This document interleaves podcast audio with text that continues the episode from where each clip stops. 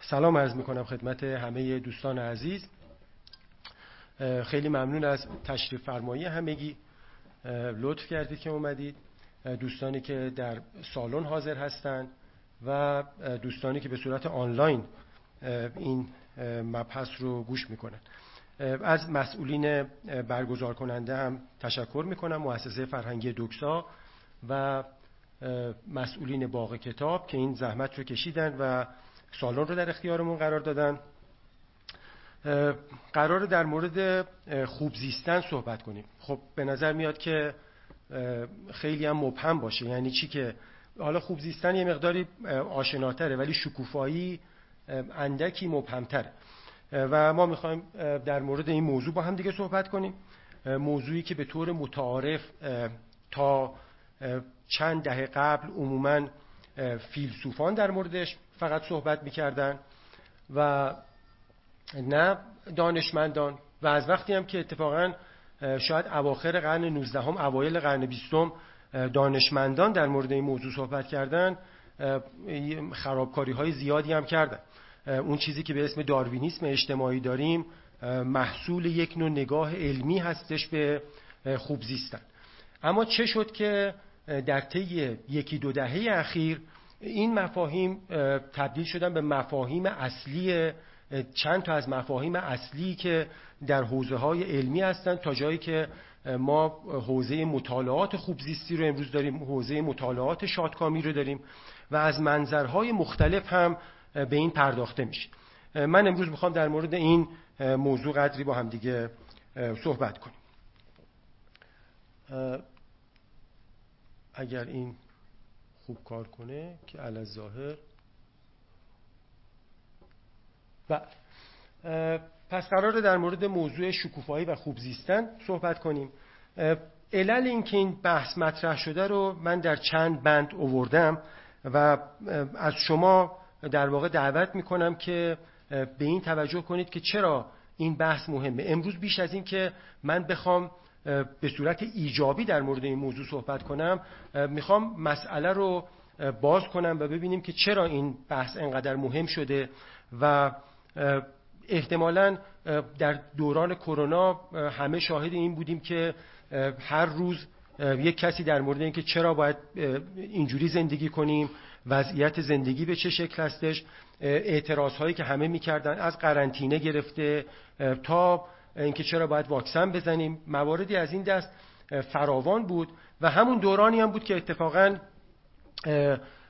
دسته بزرگی از هم فیلسوفان هم دانشمندان در مورد که جهان داره به چه سمتی میره آیا واقعا زندگی ما داره به این نظارتی که بر کار ما میشه. مواردی از این دست خیلی زیاد شد.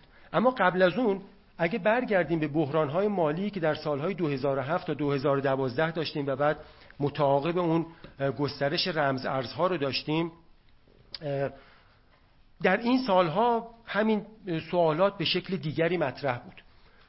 به ویژه وقتی که اون شاخص رضایت از زندگی یا شاخص شادکامی منتشر می‌شد هر سال که این منتشر می‌شد به ویژه مردم آمریکا دادشون می‌رفت هوا. می‌گفتن آقا ما بزرگترین اقتصاد دنیا هستیم پس چرا همیشه باید رتبه ما چیزی کمتر از 15 باشه. یعنی چرا کشورهای حوزه اسکاندیناوی همیشه از ما بالاتر هستن؟ در پاسخ میشنیدن که خب اونها جمعیت کمتری دارن ولی به نظر میمد که این توضیح قانع کننده ای نیست. چون اگه وقتی که نسبت جمعیتی رو هم حساب می‌کردن می‌دیدن که باز هم آمریکا ثروتی که در آمریکا هستش نسبت به جمعیت 300 خورده میلیونیش باز هم خیلی بیشتر از اون چیزی هستش که در حوزه کشورهای اسکاندیناوی هست. خب این تقریبا در این سالها شما می‌دیدید واژگانی مانند happiness economics اقتصاد شادی سیاست شادی. این واژگان تبدیل به واژگان ترندی شده بود در فضای آکادمیک ایالات متحده. یعنی بحث هم عموما از آمریکا آغاز شد و به همین دلیل ساده ای که عرض کردم که می‌دیدن که می‌گفتن اگر این ثروت به چه دردی می‌خوره؟ آیا قرار نیستش که این ثروت ما به ازای اون چیزی که ما لمس می‌کنیم بهتر زندگی کردن ما باشه. ما که داریم بهتر زندگی نمی‌کنیم. حتی شاخص های جهانی هم اینو نشون میده. حالا یک سال دو سال سه سال تازه این شاخص ها رو عموما خب خود آمریکا درش تأثیری داره در نگارشش. یعنی مقدار زیادی از اون افرادی که در نگارش این نقش دارن این افراد هستن. ظاهر اینجا نمی‌دونم قطع شدیم یا نه. اگر یکی از دوستان اینجا رو کنترل کنه خیلی ممنون میشه. به هر حال این بحث پس ادامه داشت و یکی از علتهایی هم که شاید باز خیلی بهش توجه می‌شد این بود که نابرابری اقتصادی در اون کشورهایی که پایین بود یعنی در کشورهای حوزه اسکاندیناوی اونها وضعیت بهزیستی خیلی بیشتری داشتن و در مقابل اون کشورهایی که هر چقدر نابرابری اقتصادی در اون کشورها بالاتر بود اون شاخص ایندکس شادکامیشون هم وضعیتش خوب نبود. یعنی رضایت از زندگیشون وضعیت مناسبی نداشت.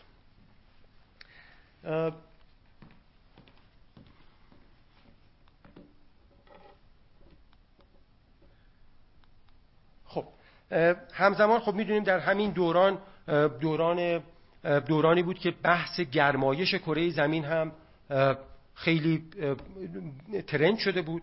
هرچند که توی آمریکا به ویژه باز هر چقدر که رویکردهای ناسیونالیستی بیشتر می شدش معمولا یک نگاه بدبینانه هم به آمار گرم شدن زمین داشتن و رکوردهایی که هر سال هر تابستون میشنیدیم که امسال گرمترین سال با سال بعد میشنیدیم امسال گرمترین سال در فلان منطقه تجربه شد کم بارانترین.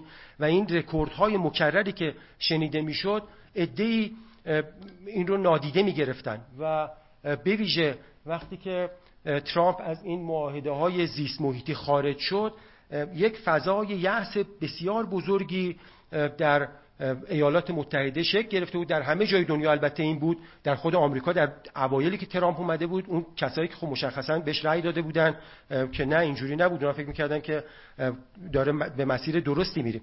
اما وقتی که جنگل های کالیفرنیا هر سال می‌دیدن بیشتر میسوزه و یواش یواش دیگه امروزه شاید کمتر کسی هستش که این بحران های زیست محیطی رو درش تردیدی نداشته باشه. و بعد این سوال مطرح میشه که آیا واقعا اوضاع رو به خراب شدن هست؟ وضعیت ما وضعیت گذشته هامون بهتر بوده. برخی از روانشناسان میگن که نه اینطوری نیست. ما یک چیزی داریم به اسم گذشته نگری گل و بلبل که همواره فکر می‌کنیم که قدیم ها بهتر بوده. مثلا یادمون میاد که در دوران کودکی برف تا چقدر می اومد الان حالا اگه چیز شده نه همیشه این یا چیزهای خاطرات خوبی که از گذشته ها رو میاریم روانشناسا به این میگن گذشته نگری گل و بلبل. یعنی که گذشته ها انگار خیلی خوب بوده و هرچه میایم جلوتر اوضاع داره خیلی بدتر میشه. و بعد دسته دیگری هستن که در خب مخالف با این هستن. اما جالبه بدونید که این که گذشته ها بد بوده و الان ببخش گذشته ها بهتر بوده و الان اوضاع بدتر داره میشه این یک پدیده جدیدی نیست. در قرن هجدهم ژان ژاک روسو متولی اصلی این بحث هست. یعنی که در فلسفه شروع می‌کنه توضیح دادن که نه گذشته ها خیلی اوضاع بهتر بوده الان اوضاع خراب شده و خب خیلی از این افراد میگن احتمالا همین چیزی که الان ما مثلا مال دوران کودکی فرض کنید من یادم میاد مثلا 50 سال 40 سال و 40 خورده سال پیش که یادم میاد برف زیادی می اومد نمی‌دونم چیز میشه میگن احتمالا این حرفو همیشه می‌زدن. برای همین خیلی اینو جدی نگیرید این سخن رو. اوضاع به سمت خراب شدن نمیره بلکه اوضاع به سمت بهبود هست. کسی که روانشناسی که بیش از همه این سخن رو درش برش تاکید می‌کنه استیو پینکر استیون پینکر هستش. کتابی داره در 2018 عنوان کتابش هستش روشنگری کنونی. و خلاصه حرفش هم این هستش که با آمار در کتاب به نحو مکرری آمارهای پشت سر هم میاره. مبنی بر اینکه اون ارزش های عصر روشنگری از جمله عقل علم اومانیسم یا انسانگرایی همه اینها اینا پیشرفت رو برای بشر به ارمغان آوردن. و باز با آمار نشون میده که سلامت، رفاه، امنیت، صلح، شادی همه اینها اگر در یک نگاه گلوبال جهانی داشته باشیم در سطح جهانی افزایش پیدا کرده. خب پس ما دو نوع نگاه کاملا رقیب رو می‌بینیم. این دو نگاه رو شما بدون تردید در دوران کرونا به ویژه اون روزهای قرنطینه به وضوح شاهد اون بودیم. مثلا ادعی می‌گفتن که خب این کوویدی که اومده وضعیت رو احتمالا بهتر می‌کنه. یه عده می‌گفتن نه وضعیت رو بدتر می‌کنه. یعنی این دو نگاه مثبت و منفی رو همیشه شاهدش بودیم. خب هنوز کتاب پینکر زمان زیادی ازش نگذشته بود که همون سالهای 2019 و 2020 کذایی رسید و دوران قرنطینه. و این سوالها برای همه پیش اومد که خب ما چرا باید در قرنطینه بمونیم؟ این از یک طرف شغل ها به یک باره همه در معرض خطر قرار گرفت. فاصله گیری اجتماعی اوضاع رو خیلی بد کرده بود. اوضاع روحی روانی مردم رو خیلی خراب کرده بود. و به یک باره هم همه در یک زمان بسیار کوتاه دسته بزرگی از عادات زندگی روزمرهمون رو درش تغییر دادیم. تغییرات اساسی. یعنی اینکه 24 ساعته در فضای مجازی همه غرق شدن. کارهامون رو باید از طریق فضای مجازی انجام می‌دادیم. خب مثلا واقعا اینه که من در مورد شخص خودم دقیقا در اون روزها روزهای به ویژه قرنطینه اون یک سال اول کاملا دیگه تا قبل از اون اصلا هیچ علاقه به فضای مجازی نداشتم. دقیقا استفاده من از اینترنت فقط برای گرفتن مقاله و کتاب و اینا بود. اما بعد از اون همه مجبور بودیم. کلی از کارها مثلا چندین گروه کاری با دانشجوها با دانشجوهای یک کلاس یک گروه با اساتید یک گروه با نمی‌دونم با جاهای مختلف. شما در چندین گروه مختلف بودیم و ساعتهای متمادی رو ما توی فضای مجازی میگذروندیم. خب این باعث شده بود که اصلا انگار عادات ما به نحو عجیب و غریبی داشت تغییر می‌کرد. و بعد در همین زمان هم به ما هم می‌گفتن که خب یه عده‌ای که از ارزش‌های همون می‌گفتن از جمله ارزش‌های روشنگری همین آزادیه و شما با قرنطینه دارید آزادی‌های ما رو سلب می‌کنید. واکسیناسیون جزو آزادی‌های ما است که نمی‌خوام واکسن بزنیم. یعنی اینو شما خیلی آره میشنیدید. مثلا حتی آدمی مثل جوکوویچ حاضر بود که یک مقام جهانی تنیس رو از دست بده ولی واکسن نزنه. و اونم در حالی که در رقابت شدیدی بود برای اینکه برای مدت‌های شاید طولانی نفر اول جهان باشه. ولی همین صحبت هایی که در مورد آزادی من یعنی چه کسی می‌تونه به من بگه که من چه کاری کنم یا نمی‌تونم خوب زیستنم رو خودم تشخیص میدم یا اینکه دیگری تشخیص میده. به همین دلیل ساده در این سالها شما دیگه شاهد اوجگیری بحث خوب زیستن و شکوفایی بودید. ما در چه مسیری حرکت کنیم می‌تونیم بگیم در مسیر شکوفایی هستیم. به ویژه واژه دیگری هم که اینجا در این دوران شما میشنیدید واژه‌ای بود که نظارت. خانم, خانم شوشانا زوبوف استاد جامعه شناسی دانشگاه هاروارد کتابی داره در 2019 به اسم کاپیتالیسم نظارتی. و در این کتاب به خوبی نشون میده که جهان در حال تغییرات اساسی است در ساختارها و از جمله این که اصلا ما داریم وارد عصر کاپیتالیسم نظارتی میشیم. خب این کتاب خانم زوبوف جزو بستسلرهای چیز بود. در کشور خودمون خیلی بهش کمتر دیدم توجه بشه ولی در غرب یکی از اون کتابهای خیلی مهم بود. اگه یادتون باشه حتی اوباما جزو کتابهایی گذاشته بود که باید خونده بشه. به هم باز می‌بینید که کلی از بحث ها مربوط به همون جهانی است که اون ارزش های روشنگری درش غالب تر بود. این بحث ها اونجا هم بیشتر بود. خب و بعد می‌رسیم به آخرین ضربه هولناکی که این روزها همه باش آشنا هستیم. 2023 هوش مصنوعی.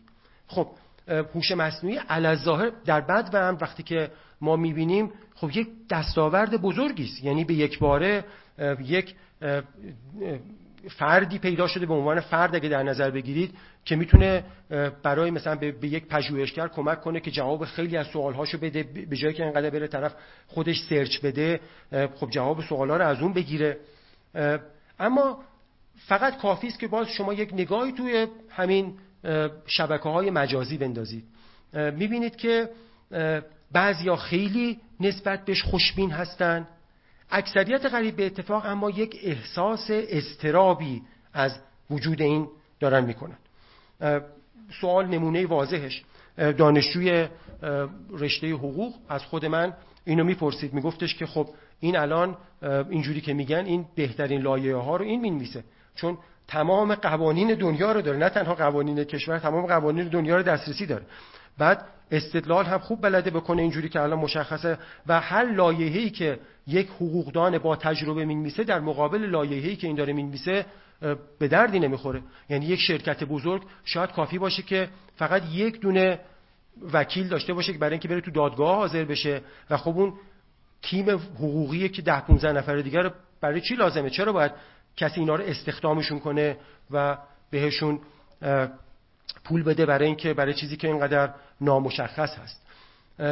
در پزشکی این بحث از سالها پیش مطرح شده. جایی که تقریبا از سه چهار سال پیش ما می‌دونیم که اون نرم افزارهای تشخیصی همپای پزشکان با تجربه می‌تونن عمل کنن. و الان پس از این سه چهار سال خب مشخصا الان دیگه هوش مصنوعی خیلی جلوتر از تشخیص های عموم پزشکان هستش. این می‌دونید برای شاید یک پزشک با تجربه خیلی متوجه این استرابی که این ممکنه بیاره نشه. ولی شما خودتون رو بذارید جای یک دانشجوی پزشکی که مثلا فرض کنید دانشجوی ترم دو سه پزشکی هستش. دانش آموز زرنگی بوده درس خونده اومده در مسابقه مثلا فرض کنید در کشور خودمون در کنکور شرکت کرده و بین همه رشته اینو انتخاب کرده و بعد میشنوه که خب این هوش مصنوعی خیلی بهتر از تو می‌تونه همه هم حفظ کنی هرچی هم هرچی هم خوب بلد باشی این از تو بهتر می‌تونه تشخیص بده. فقط هم بحث تشخیص نیست. جایی هستش که بعدا در روبوتیکس این کمک رو می‌کنه که عملهای جراحی رو با دقت خیلی بالایی انجام بدن. و اینها استرابهایی رو برای آدم امروز به وجود آورده. ما صحبت اصلیمون امروز در مورد همین هست.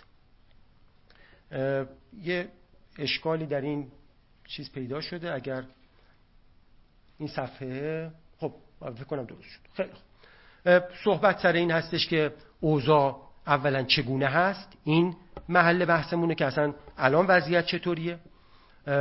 این جمله معروفی که چه خبر؟ الان یه معنای خیلی چیزتری پیدا کرده. یعنی هر کسی اگه دو تا افرادی که در این هیتا دارن کار می‌کنن به هم دیگه میگن چه خبر احتمالا منظورشون اینه که هوش مصنوعی به کجا رسیده؟ دیگه چیکار می‌تونه بکنه؟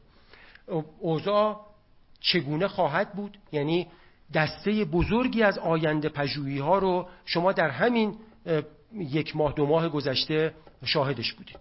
یعنی عین همون دورانی که کرونا آینده پژوهی داشت می‌رفت که ما داریم به چه سمتی میریم شما دسته بزرگی از این آینده پژوهی ها رو دارید می‌بینید که همه دارن میگن داریم به کجا میریم؟ به چه سمتی داریم حرکت می‌کنیم؟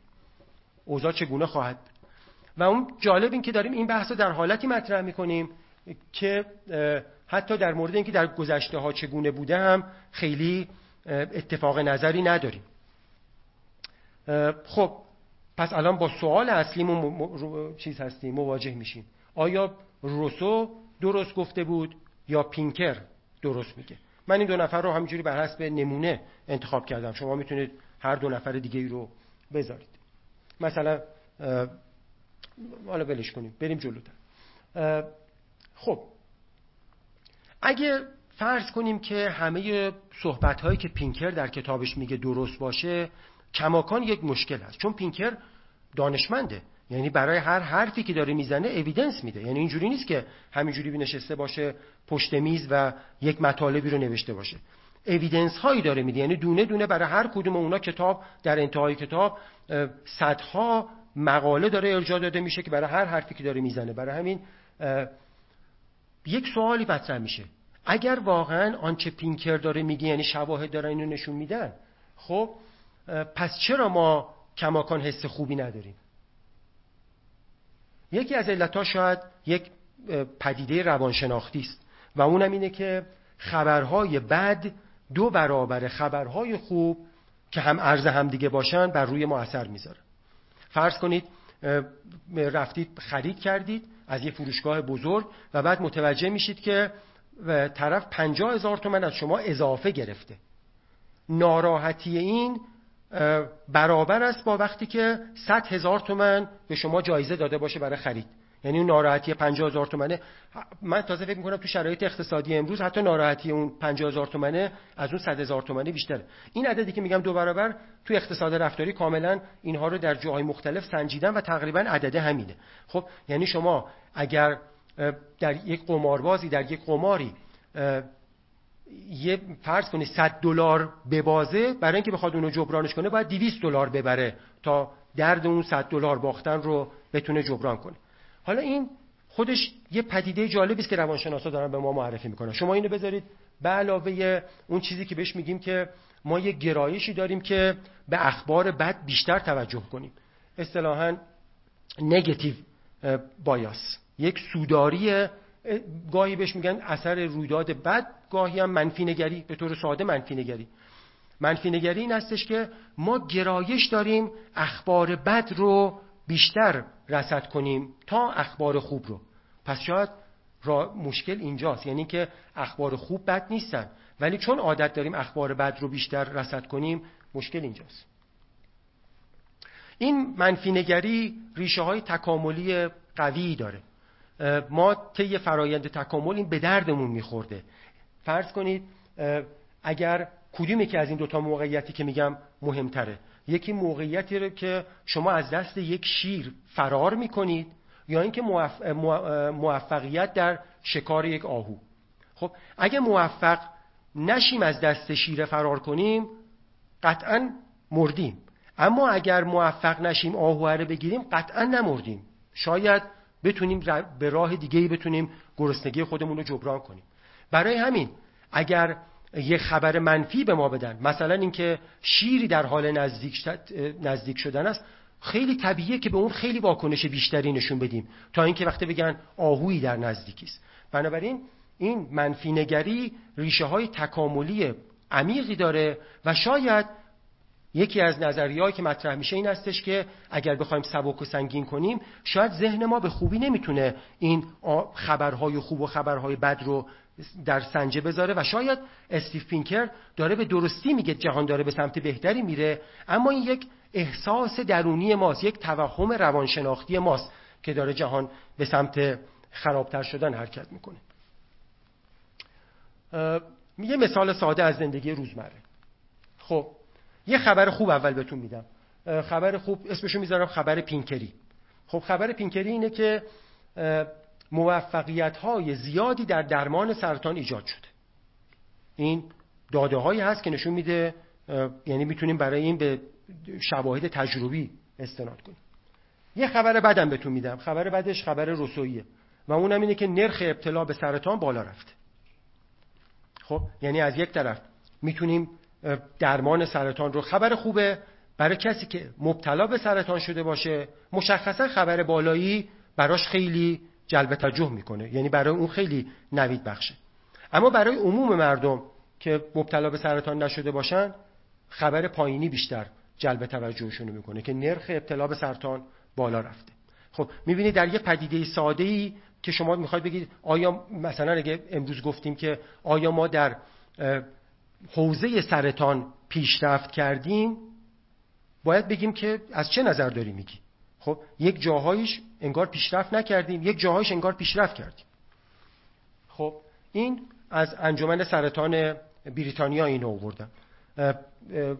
از هر دو بریتانیایی میگه یک نفر در معرض سرطانه. خب یعنی اینکه این عدد رو ببینید واقعا البته ما حالا بعدا در چند اسلاید بعد خواهم گفت که ما یه خوشبینی نسبت به آینده همیشه داریم و فیش کدومون فکر نمی کنیم که پنجاه درصدی که هستش قرعه به نام من میفته همه ما فکر می‌کنیم که نه دیگری هستش که اینجوری میشه. یعنی ما جز اون پنجاه درصده نیستیم. خبر بد. اما در پایینش خبر خوب. خبر خوبش اینه که کسانی که وقتی سرطان بگیرن نجات پیدا می‌کنن دو برابر شده نرخشون. یعنی دیگه به سادگی گذشته کسی با ابتلا به سرطان نمیمیره. یعنی دو برابر شده واقعا شگفتانگیزه. یعنی ببینید در یه حوزه این عدد پایین همونجوری که عدد بالایی شگفتانگیز ناراحت کننده است این یکی هم همون قدر هست. پس می‌بینید خبرهای خوب و خبرهای بد انگار وقتی که صحبت از بهزیستی آدمه دائما هی ما باید اینا رو سبک سنگین کنیم.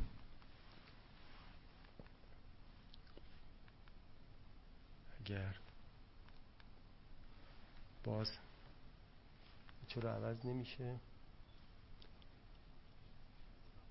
خب حالا شاید روسو داره به نیمه خالی لیوان اشاره می‌کنه و پینکر به نیمه پر لیوان. یعنی هر دوتاشون دارن درست میگن. حزی از واقعیت رو هر دوتاشون دارن. اما یک سوال عینیتری مطرح میشه. آیا واقعا این دو نیمه به همین شکل دو نیمه هست؟ یا اینکه ممکنه نیمه خالی بیشتر از نیمه پره باشه؟ یا برعکس علی ظاهر هر کدوم این دو نفر دعوی اینو دارن که نیمه اونها نیمه اصلی است. یعنی نیمه نیست اینجا. 60 درصد 40 درصد 30 درصد 70 درصد.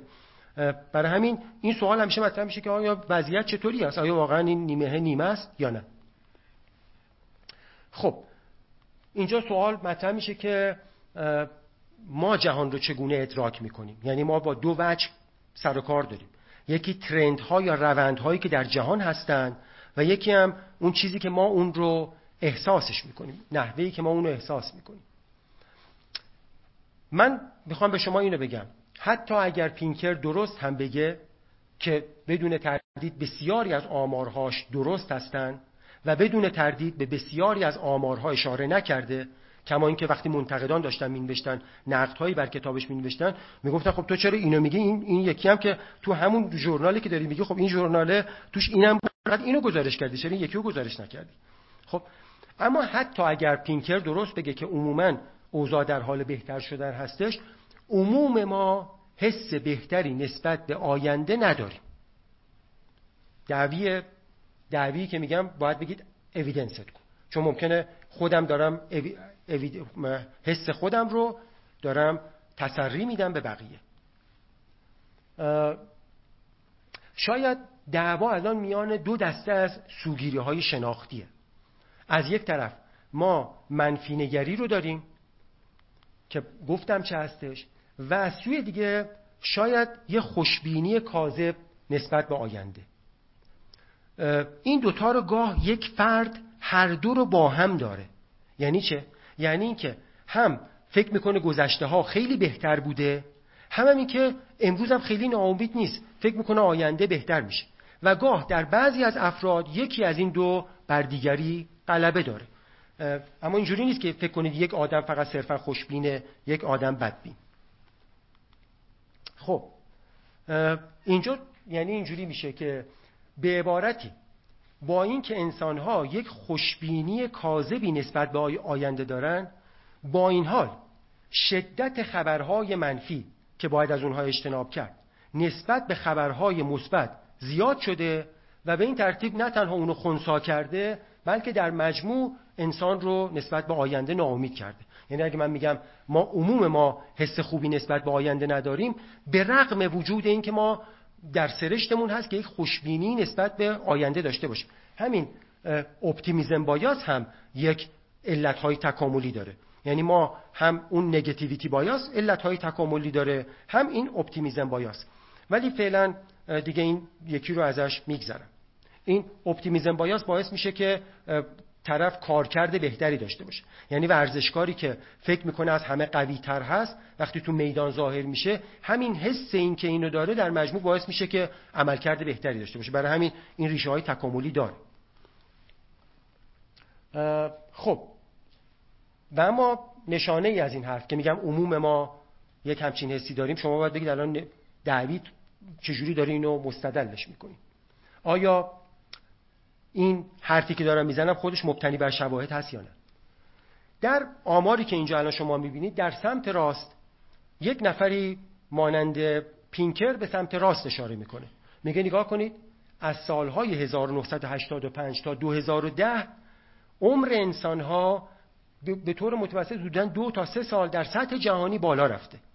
خب این خبر خوبی است یعنی که وقتی عمر آدم ها داره میره اضافه میشه خب یه خبر مثبتی است. اما اون طرفدار روسو به سمت چپ اشاره می‌کنه. میگه در همین بازه زمانی رضایت از زندگی می‌بینید کاهش پیدا کرده. یعنی رضایت از زندگی متناظر با اون که با اون خبر خوبه افزایش پیدا نکرده. آمار هر وقت در این موارد من در ادامه خواهم گفت که روی کرده ما باید مبتنی بر شواهد باشه. یعنی زمان این کلیگویی هایی که در باب جهان از پشت میز صحبت کنیم گذشته و برای هر دعوی که داریم مطرح می‌کنیم باید بگید که شاهدت کو evidence ت کو. یعنی اون رویکردی که ما در evidence-based medicine داریم امروزه داره در economics در politics در policy making در همه حیطه ها داره گسترش پیدا می‌کنه و به نظر من به خوبی گسترش پیدا می‌کنه. نقاط ضعفش رو هم امروز فرصتی میشه میگم. خب خبر باز برای اون که میگم عموم ما حس خوبی نسبت به جهان نداریم شما در این اسلاید می‌بینید که در سالهای 2008 تا 2020 در این بازه زمانی میزان افسردگی به شدت رو به افزایشه بویژه در جوانان و نوجوانان. اون دو خط بالایی مربوط به جوانان و نوجوانان اون یکی مال پایینی مال افراد بالای 26 سال. و این که جوانان و نوجوانان افسردگیشون بیشتر شده این یک خبر بسیار نگران کننده است. چرا؟ چون نوجوانی که احساس افسردگی می‌کنه باز اویدنس داریم شواهد داریم که این افراد در بزرگسالی بسیاری از اینها رو بسیاری از این حالتهای منفی رو با خودشون ادامه خواهند داد. یعنی سطح رضایت از زندگی در این افراد در آینده هم زیاد مناسب نیست. در این آزمایش دیگه که رفته سراغ جنرال هپینس شادکامی عمومی افراد. رفته در بین دانش آموزان می‌بینید که تا سالهای 2006 7 یعنی همون سالهایی که بحران اقتصادی قبل از اینکه شروع بشه در حال افزایش بوده وضعیت خوب بوده پینکر داره به درستی اشاره می‌کنه. اما از همون سالها به بعد در این تازه به 2017 هم ختم شده تو این نموداری که من دارم. یعنی اگه سالهای بعدیشو باشه باید ببینیم که وضعیت چیه. من فکر می‌کنم در دوران کرونا و اینا مشخصا این وضعیت بدتر شده. طبق آمارهایی که الان باز در ادامه بهتون خواهم گفت. پس اینها برای این دعوی که گفتم بازم شاهد دارم. باز خبر بدتری که در میان همون نوجوانان جوانان وضعیت دخترها بدتر از وضعیت پسرهاست. این از اون جهت مهمه که این دخترها مادران فردا هستند و عموم تأثیری که مشخصا تربیت مادر بر روی بچه داره بیش از تأثیری است که تربیت پدر بر روی بچه داره. باز داریم میانگین حرف می‌زنیم. یعنی به طور میانگین مادر نقش کلیدی تری در خانواده بازی می‌کنه. و به این دلیل ساده وقتی که مادر دخترانی که امروز آمار افسردگیشون بالاست در سالهای بعد آمار افسردگی مادرانی که خواهیم داشتم احتمالا بالاست. خب قبل از کووید سازمان بهداشت جهانی اعلام کرده بود که سال 2030 افسردگی بزرگترین مشکل پزشکی خواهد بود که پزشکی جامعه پزشکی باش دست به گریبان هست. خب آماریه که این دفعه داره سازمان بهداشت جهانی میده. یعنی سازمان بهداشت جهانی تفاوت آمارهاش می‌دونم نقدها رو که می‌کنن آشنا هستم. اما در مجموع شما می‌تونید بگید که یعنی آمارهاش کاملا موثق هست یعنی من لاقل از اونها افرادی هستم که به آمارهای سازمان بهداشت جهانی علیرغم که نقدها رو میشنوم و می‌دونم چه دسته از نقدهایی هستش اما آمارش موثقه یعنی پیشگویی آینده پژوهی های اونا نشون میده که سال 2030 و فقط کافی است که وقتی که این قبل از کرونا بود در جریان کووید 25 درصد به آمار افسردگی فقط در همون دو سال کووید 25 درصد به آمار افسردگی افزوده شد یعنی احتمالا اون 20 زمانش جلوتر هم میاد. شاید همین در چند سال دو سه سال آینده سه چهار سال آینده به اون چیزی که گفته بود سازمان بهداشت جهانی برسیم. خب؟ حالا در اینجا ممکنه که وقتی که ما می‌خوایم افرادی مانند پینکر و روسو رو با هم دیگه مقایسه می‌کنیم یکی هم معمولا از حرفهایی که زده میشه این استش که در کسی مانند پینکر رو خب میگیم یه دانشمندی است که مبتنی بر شواهد صحبت می‌کنه. اما یک کسی مانند روسو یک فیلسوفی است که نشسته بر صندلی راحتی داره حرف می‌زنه. آیا این نمی‌تونه تفاوتی در گزارش ها باشه؟ دارم خودم به نقد ها پاسخ میدم. من فکر نمی کنم آماری که همین الان براتون نشون دادم آمار ابجکتیوی است که اون دانشمندان عرضه کردن و نه نه فیلسوفان آماری که گفتم. به علاوه همین آماری که در ادامه در ادامه در مورد سرطان خواهم گفتم همینو به شما نشون میده برم سراغ اینکه آیا در هیته خود علم هم کسانی هستند که اون نگاه روسویی رو خارج از داده های تجربی ترویج کنن. خب مشخصا استیف فینکر یک روانشناس تکاملی صاحب است. اما وقتی شما به سراغ روانشناسان تکاملی دیگری که در حوزه افسردگی کار می‌کنن می‌روید نظراتی از جمله نظر روسو رو بسیار زیاد میشنوید. یه مقاله رو بردن با 800 ارجاع. اینجا دقیقا از ادبیات انگار روسو داره استفاده می‌کنه. که به افسردگی رو به عنوان بیماری دوران مدرنیته معرفی می‌کنه. خب پس هم تبیین های تکاملی برای سخنان روسو وجود داره و هم داده های تجربی. این تفسیرهای تکاملیش رو من اجازه می‌خوام که در جلسه دوم این رو بهش بپردازم. یعنی حدودا دو سه هفته دیگه که جلسه بعدی باشه اونجا این رو تبیین تکاملی این رو خدمتتون عرض خواهم کرد. امروز اگه بخوام اینو بگم از بحث اصلی جدا میشه. اما داده های تجربی هم براش وجود داره. اینکه تفاوت محیط زیست گذشته ما و امروز انقدر زیاد هستش که ما فرصت آداپته شدن با این شرایط رو پیدا نکردیم. خب مثلا فرض کنید که اگر شما کافیست به پنجاه سال پیش در خود ایران می‌رفتین آپارتمان نشینی یک پدیده بسیار کمیابی بود. کسانی که در سن و سال من هستن عموما در خانه ها بزرگ شدن نه در آپارتمان ها اما امروزه تقریبا شده یک پدیده بسیار شایع.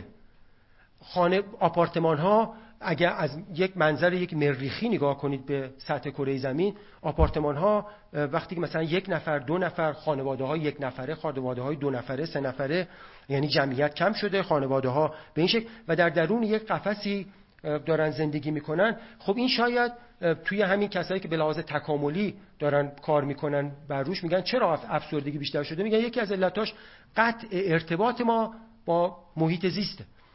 ما با درخت ها با گل ها با گیاهان با حیوانات با اینا دیگه ارتباط مستقیمی نداریم. و اینکه یواش یواش عادت می‌کنیم ممکنه در آینده عادت کنیم. ولی فعلا هنوز انقدری عادت نکردیم به این. علت دیگری که میگن جالبه که این روانشناسان تکاملی که علت دیگری که میارن این نابرابری های اجتماعی است. این رو هم در جلسه دوم مفصل در مورد صحبت خواهم کرد که نابرابری اجتماعی چرا باید باعث شده باشه که افسردگی بالا بره؟ خب در بعد هم این از اون مواردی است که مثلا پینکر کاملا منکرش هست میگه اینطوری نیست ولی من شواهد تجربی رو میارم و جالبان که قبل از اینکه نظریه تکامل ارائه بشه ژان ژاک روسو در کتاب گفتاری در باب نابرابری یک قرائت تکاملی من درآوردی البته از خودش میگه و جالبان که دست بر غذا بسیار به هدف می‌زنه. یعنی وقتی امروزه دارید شما اون, اون کتاب رو می‌خونید درسته در جزئیات همه قسمتاش خب اون بیولوژی و اون زمانه با بیولوژی الان فهم. ولی در جزئیات درست نمیگه. ولی در کلیات اتفاقا خیلی خوب میگه. و این رو در جلسه بعد خواهیم دید. تنها تر شدن انسان دلیل از دلیل مهم دیگه ای میگن که برای این پدیده هستش. و در سالهای اخیر حتی این تنها شدن و این جدا شدن آدم ها از همدیگه میگن تاثیرات زیادی بر میکروبیوم ما گذاشته. میکروبیوم دسته ای از میکروارگانیسم هایی که با ما زندگی می‌کنن. این دسته از میکروب ها امروزه ما می‌دونیم که دیگه یک چیز حاشیه‌ای یا اضافه بر ما نیستن. بر شناخت ما حالتهای روحی روانی ما بر هیجانات ما بر همه اینها اثر دارن. اصلا بر روابط اجتماعی ما اثر دارن و وقتی که آدم ها تعدادشون کمتر شد آدم ها از همدیگه جدا شدن این جدا شدنه باعث شده که تنوع میکروبیومی انسان ها پایین بیاد. تنوع پایین میکروبیومی یکی از اون دردسرهایی است که از جمله به افزایش افسردگی می انجامه امروزه دسته ای از افراد که دسته از روانشناسانی که دارن در این هیته کار می‌کنن زیاد هست که دارن به این نفع کار می‌کنن که چگونه با تغییر در میکروبیوم احتمالا بتونن وضعیت افسردگی فرد رو بهتر کنن. اینها پس از دلایلی بود که فقط یه چندتایی رو اشاره کردم خب من حالا می‌خوام به شما نشون بدم که تقریبا تو آمارهایی که نشون دادم فقط نشون دادم یک توهم نیست و بلکه واقعا شرایط در حال خرابتر شدن در برخی هیتا هست. چون به مطلق هیچ وقت نمیشه حرف ولی در مجموع رو میشه حرف زد. در مجموع هم بهترین شاخصش اینه که رضایت عمومی از زندگی پایین اومده. چون اگه همه چی خوبه پس چرا ما باید رضایت از زندگیمون پایین باشه؟ خب یه دفعه دیگه خبر خوب و خبر بد که در باب سرطان داشتیم ما بهش برگردیم. خبر خوب این بود که موفقیت های زیادی در درمان سرطان ایجاد شده. خبر بد این بود که نرخ ابتلا به سرطان بالا رفته. درست؟ حالا بیام اینا رو ببینیم که خب نسبت بدیم چجوری آیا کدومی که از اینا بر دیگری می ارجه هستش؟ به آمار مراجعه می‌کنیم. بین سالهای 2010 تا 2019 میزان ابتلا به سرطان 26 درصد افزایش پیدا کرده. میزان مرگ و میر هم 21 درصد. خب ممکنه بگید خب جمعیت زمین هم زیاد شده. رفتم نگاه کردم جمعیت زمین در همین زمان 11 درصد اضافه شده. خب یعنی اینکه درسته ما بهبودی در شرایط داشتیم ولی میزان ابتلاها اینقدر بالا رفته که در مجموع مرگ و میر بالاتر رفته. در لاقل در این بازه زمانی و در این هیته خاص. خب اینکه در یه هیته های دیگه می‌تونیم مثال های دیگری بیاریم که نه وضعیت بهتر مثلا در درمان بیماری های قلبی در خیلی از این جاها می‌تونیم پیشرفت های اون هیته ها رو هم نام ببریم. صحبت من فقط اما بیشتر توجه هم بیشتر می‌خوام به افسردگی باشه. مثال سرطان رو فقط به عنوان کیس استادی آوردم که به این دلیل که ببینیم که آیا وقتی در یه هیت حرف می‌زنیم باید چگونه مبتنی بر شواهد حرف بزنیم؟ یعنی فقط به یکی از اینها اشاره نکنیم. خب. یعنی در این مورد لاقل در این مورد خاص زور خبر منفیه بیش از زور خبر مثبت بوده. به لحاظ عینی. بنابراین فقط یک توهم روانشناختی ما نیست که از سرطان میترسیم.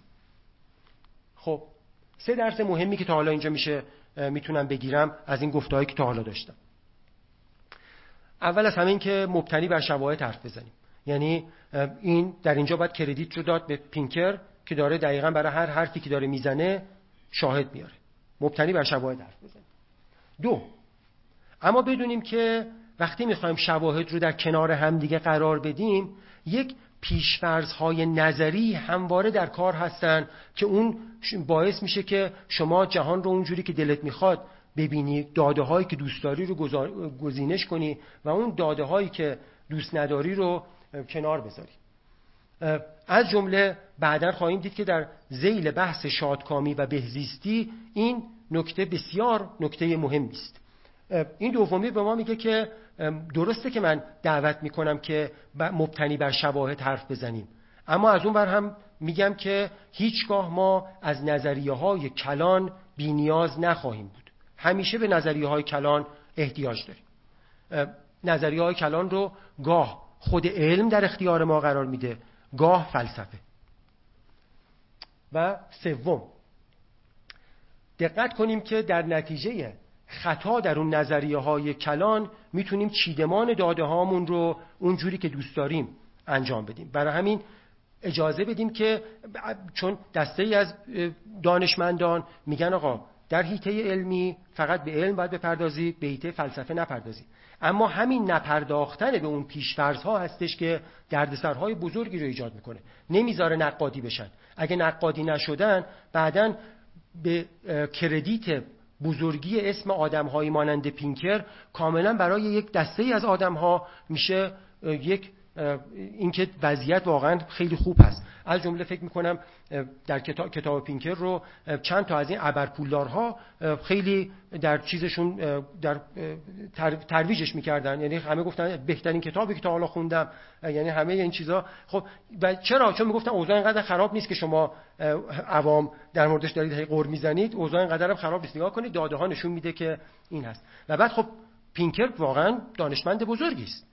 خب؟ یعنی اینکه در ساحت روانشناسی علوم شناختی آدم صاحب است و بعد اگر ما به اون پیشفرضهاش نپردازیم باعث میشه که این تبدیل بشه به جزئی از واقعیت. از منظر کی؟ از منظر قانونگذار از منظر سیاستمدار از منظر کسایی که قرار چارچوب های کلان رفتاری رو در جامعه براش قانونگذاری کنن.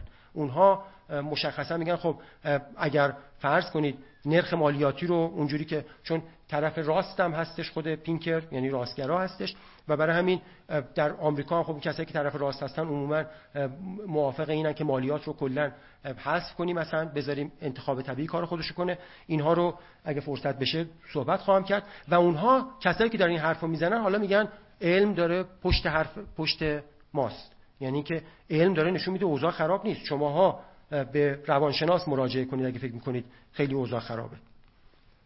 خب.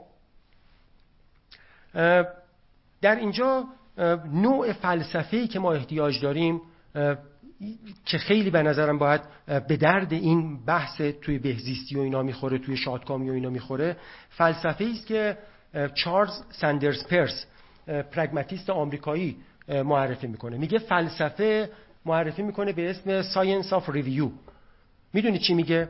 میگه که اگر در ساحتهای مختلف ما داریم از شکوفایی حرف می‌زنیم از, از خوب زیستی حرف می‌زنیم اقتصاددان داره الان امروز حرف می‌زنه روانشناس سیاستمدار. میگه کار فیلسوف برقرار کردن رابطه میان این هاست یعنی کار فیلسوف این هستش که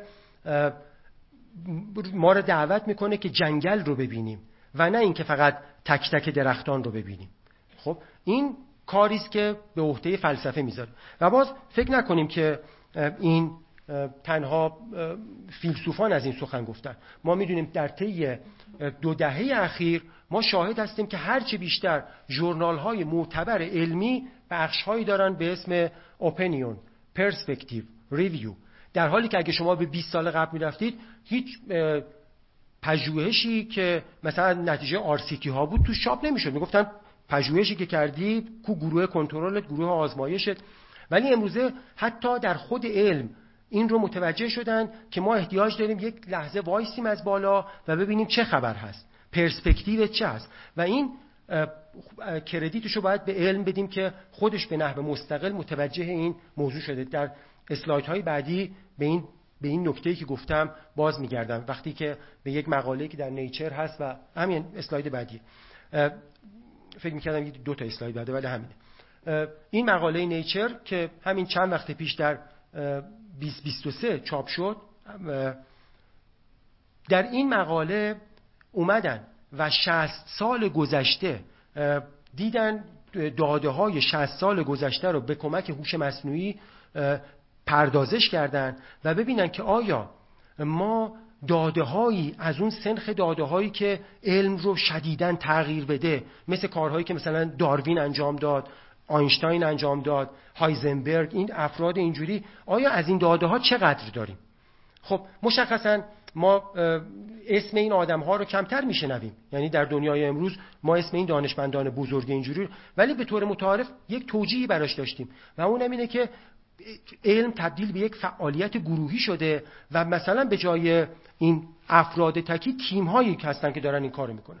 اما این پژوهش نشون می‌داد که همین تیم ها وقتی مقالاتشون رو چاپ می‌کنن در مجموع دیگر شما شاهد اون دستاوردهای بزرگ علمی که بازی رو به هم بزنه از جمله مثلا کارهایی که آینشتاین و اینا میگه دیگه شاهد اونا نیستیم ببین میگه disruptive دیگه نیست. در طی زمان طی 60 سال گذشته یعنی بیاد بازی رو یک مرتبه به هم بزنه. innovative باشه نوآورانه باشه شاهد کاهش این بودید.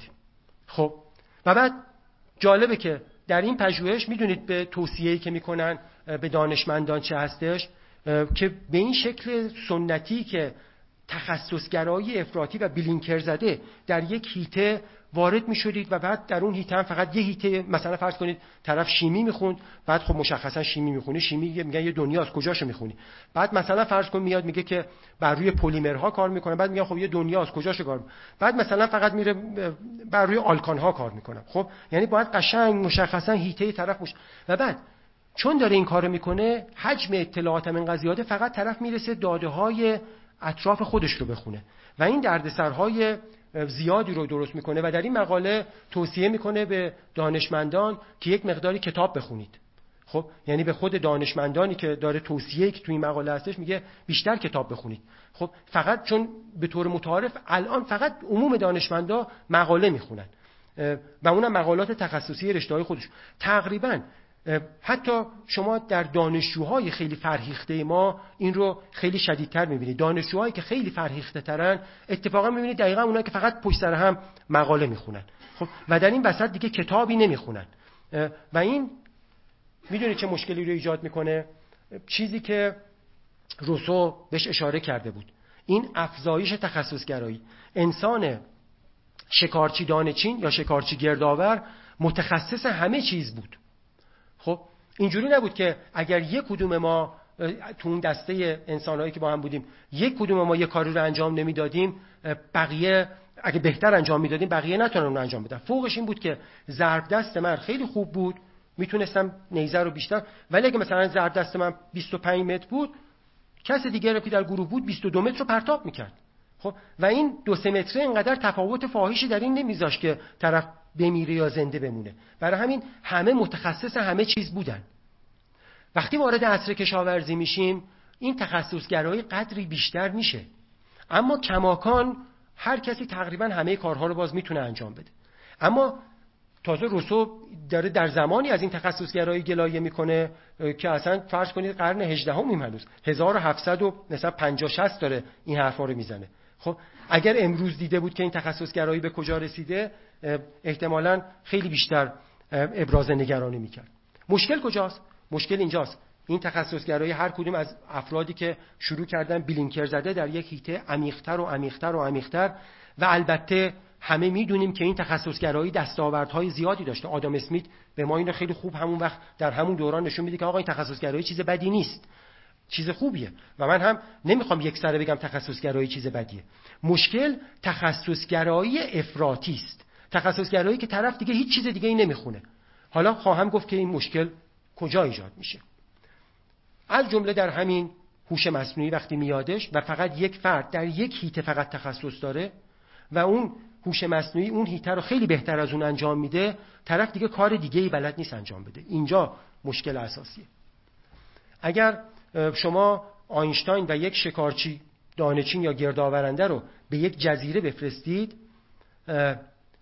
تقریبا و یک هفته ده روز بعد بیایم قطعا اون شکارچی گردآورنده زنده میمونه. اما در زنده موندن آینشتاین باید تردید کنیم. یعنی اینکه این تخصصگرایی حتی در مورد شما مغزت مثل مغز آینشتاین هم که به عنوان تمثیلی از اینکه خیلی آدم باهوشی است در نظر بگیریم این تخصصگرایی حرفه‌ای باعث شده که طرف دیگه نتونه کارهای دیگه رو انجام بده. فقط بلد باشه یک کار انجام بده. خب علتش می‌دونی حالا چرا اینجوری هستش؟ این تخصصگرایی کجا مشکل ایجاد می‌کنه؟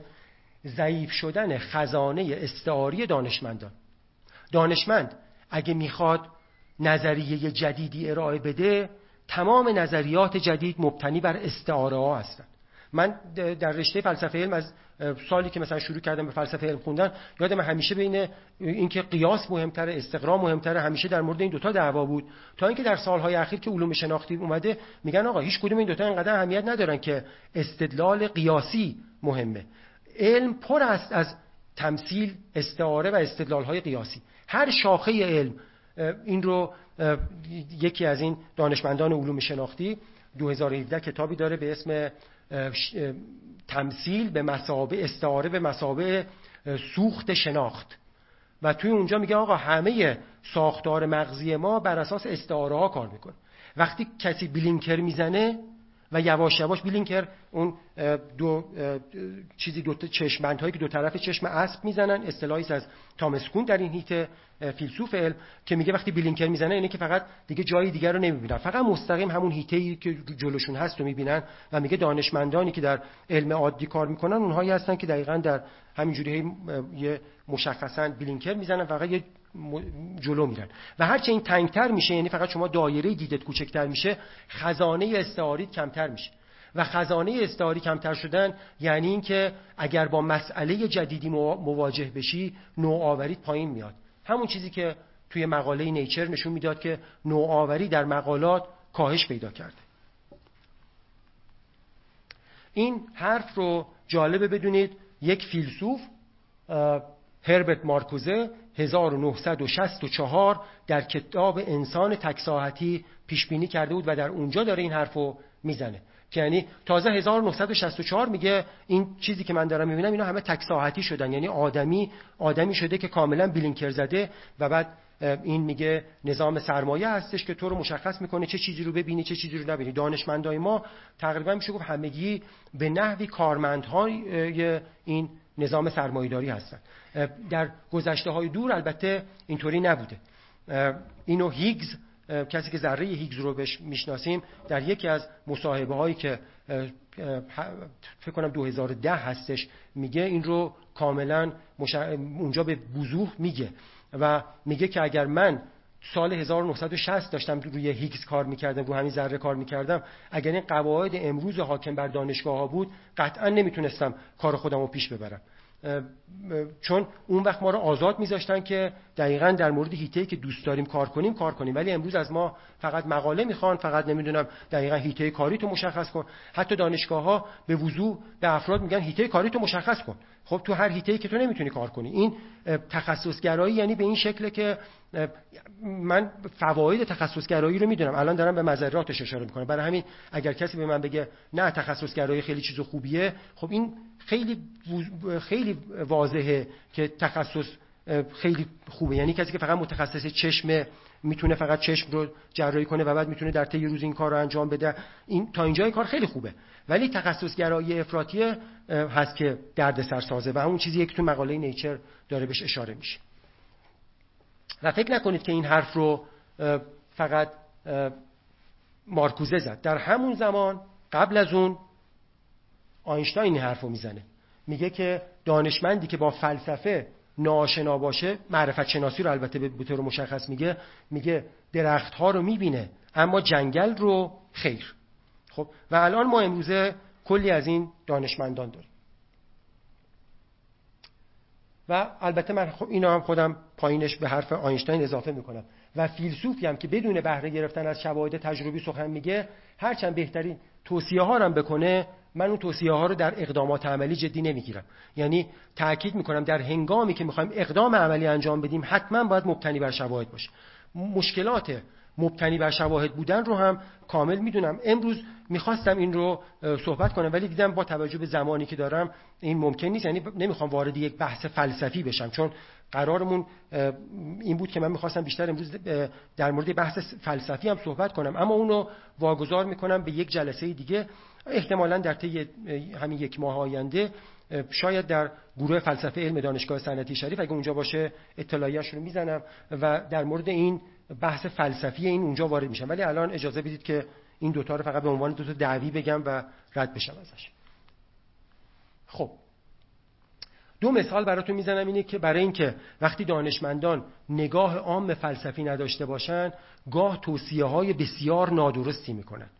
یعنی وقتی که میان در حیطه بهزیستی انسان می‌خوان به آدم بگن چه کار کن چه کار نکن وقتی که این نگاه عام فلسفی رو نداشته باشن مشکلاتی ایجاد میشه. مثال یک. این مثال رو در جلسه بعد کامل بازش خواهم کرد. در جلسه دوم نشان میدم که برخی توصیه های برگرفته از نظریه تکامل به چه فجایعی در قرن بیستم انجامید می‌دونید چه خانشی داشتن؟ یک خانش ساده مبنی بر این که تکامل داره در بقای اسلح داره ضعفا رو هست بدترها رو هست می‌کنه. شما مانع این نشید. در بریتانیای اون دوره صحبت سر این بودش که یه قانونی داشتن به اسم قانون فقرا. می‌گفتن آقا شما اگه این قانون فقرا رو اعمال می‌کنید مشکل اینجاست. که اون افرادی که این فقرش چه ناشی از ناتوانی ذهنیش باشه چه ناشی از شرایط اجتماعیش باشه در هر صورت فقیر فقیر میزاد. این تجربه باز دلایل تجربیش امروزه هست. کسی که در یه خانواده فقیر همین امروز تو آمریکا متولد میشه 36 بار کمتر احتمال شانس موفقیت داره نسبت به کسی که توی خانواده پولدار موفق. ببینی نگفتم 36 درصد گفتم 36 بار. یعنی 3600 درصد امکانش کمتره. برای همین حرفی که می‌زنن که فقیر فقیر میزاد اون وقت هم همین حرفو می‌زدن و پولدار پولدار همینو می‌گفتن اون وقت. بعد می‌گفتن خب حالا ما چرا به اینا کمک کنیم که اینا بچه بیشتری تولید کنن؟ خب اون قانون فقرا رو برداریم. اول به این شکل مطرح شد اسپنسری بود نگاه و می‌گفتن خیلی خوب حتی نگاهی تند روانه تری بود که می‌گفتن باید اونهایی که مثلا فرض کنید ناتوانی های هوشی دارن ناتوانی های بدنی دارن اینا رو باید حذفشون کرد. خب چرا؟ می‌گفتن الان اگه دلت برای این بسوزه چهار سال چهل سال بعد شما نتایج این دل سوختن رو اونجا خواهید دید که اینا وقتی مجدد افراد دیگری رو وارد می‌کنه برای همین دلتون نسوزه اینا رو حذف کنید. خب یک کمی خیلی تند بود چیزی که بود. بعد گفتن خیلی خوب حالا دیگه حذفشون نکنید ولی لاقل کمکشون نکنید. این چیزی شد که به داروینیسم اجتماعی معروف شد و بعد ما می‌دونیم که در نهایت به هیتلر رسید. هیتلر همین فکر می‌کرد که نژاد اونها از نژاد بقیه برتر بقیه رو باید از بین برد و این اقدامات عملی هم در این زمینه انجام داد. این یک نمونه از موردی که اگر نگاه کلان شما نسبت به علم دارای ایرادات اساسی باشه در جلسه بعد خواهم گفت که خب ایرادش چیه این؟ ایرادهای خیلی زیادی داره. از جمله نمیرم سراغ ایرادهای اخلاقی بلکه خود ایرادهای علمیش رو خواهم گفت به جای ایرادهای اخلاقی. این یک نمونهش. این فکر نکنید از بین رفت. نمونه دومش در همین دوران کرونا شما این رو میشنیدید. که می‌گفتن که من خودم چندین متن اینجوری رو خوندم که می‌گفتن آقا این واکسیناسیون کار بیخودی است. واکسیناسیون باعث میشه اون کسایی که داره انتخاب طبیعی داره پالایش می‌کنه. ضعیفا رو داره حذف می‌کنه. مانعش نشید. بذارید ضعیف‌ها رو حذف بشن تا گونه بشر قویتر بشه. یعنی این سخن سخنی نیستش که یک بار گفته شده و بعد کنار گذاشته شده باشه. این حتی تا همین یک دو سال پیش شما اینو به سراحت میشنیدید. نه از باز از آدم های از دانشمندان اینو میشنید یعنی من چندین مورد این رو مخالفت هایی که دانشمندان با واکسیناسیون داشتن. یعنی عین همون حرفایی که صد و خورده ای سال پیش زده شده بود مجدد همش تکرار می‌شد. و علا ظاهر علمی بودن. یعنی این بهتون میگم که چرا برای همین فقط مبتنی بر شواهد کفایت نمی‌کنه. یعنی شما هیچ وقت از اون نظریه های کلان بینیاز نیستید. خب حالا اگه اینجوری گفتم شما میگید ممکنه بگید خب چیکار کنیم؟ فرض کنیم آره اوضاع داره خراب میشه. به جهان گذشته برگردیم. خب ساده ترین پیشنهادات همینه دیگه که یعنی مثلا از برخی از این تکنولوژی هایی که ما رو به اینجا رسونده از اونها بریم اونا رو بذاریم کنار و برگردیم به جهان گذشته. این نوستالژی یه آرزوی محاله. چرا؟ اتفاقا مبتنی بر شواهد براتون میگم. چرا؟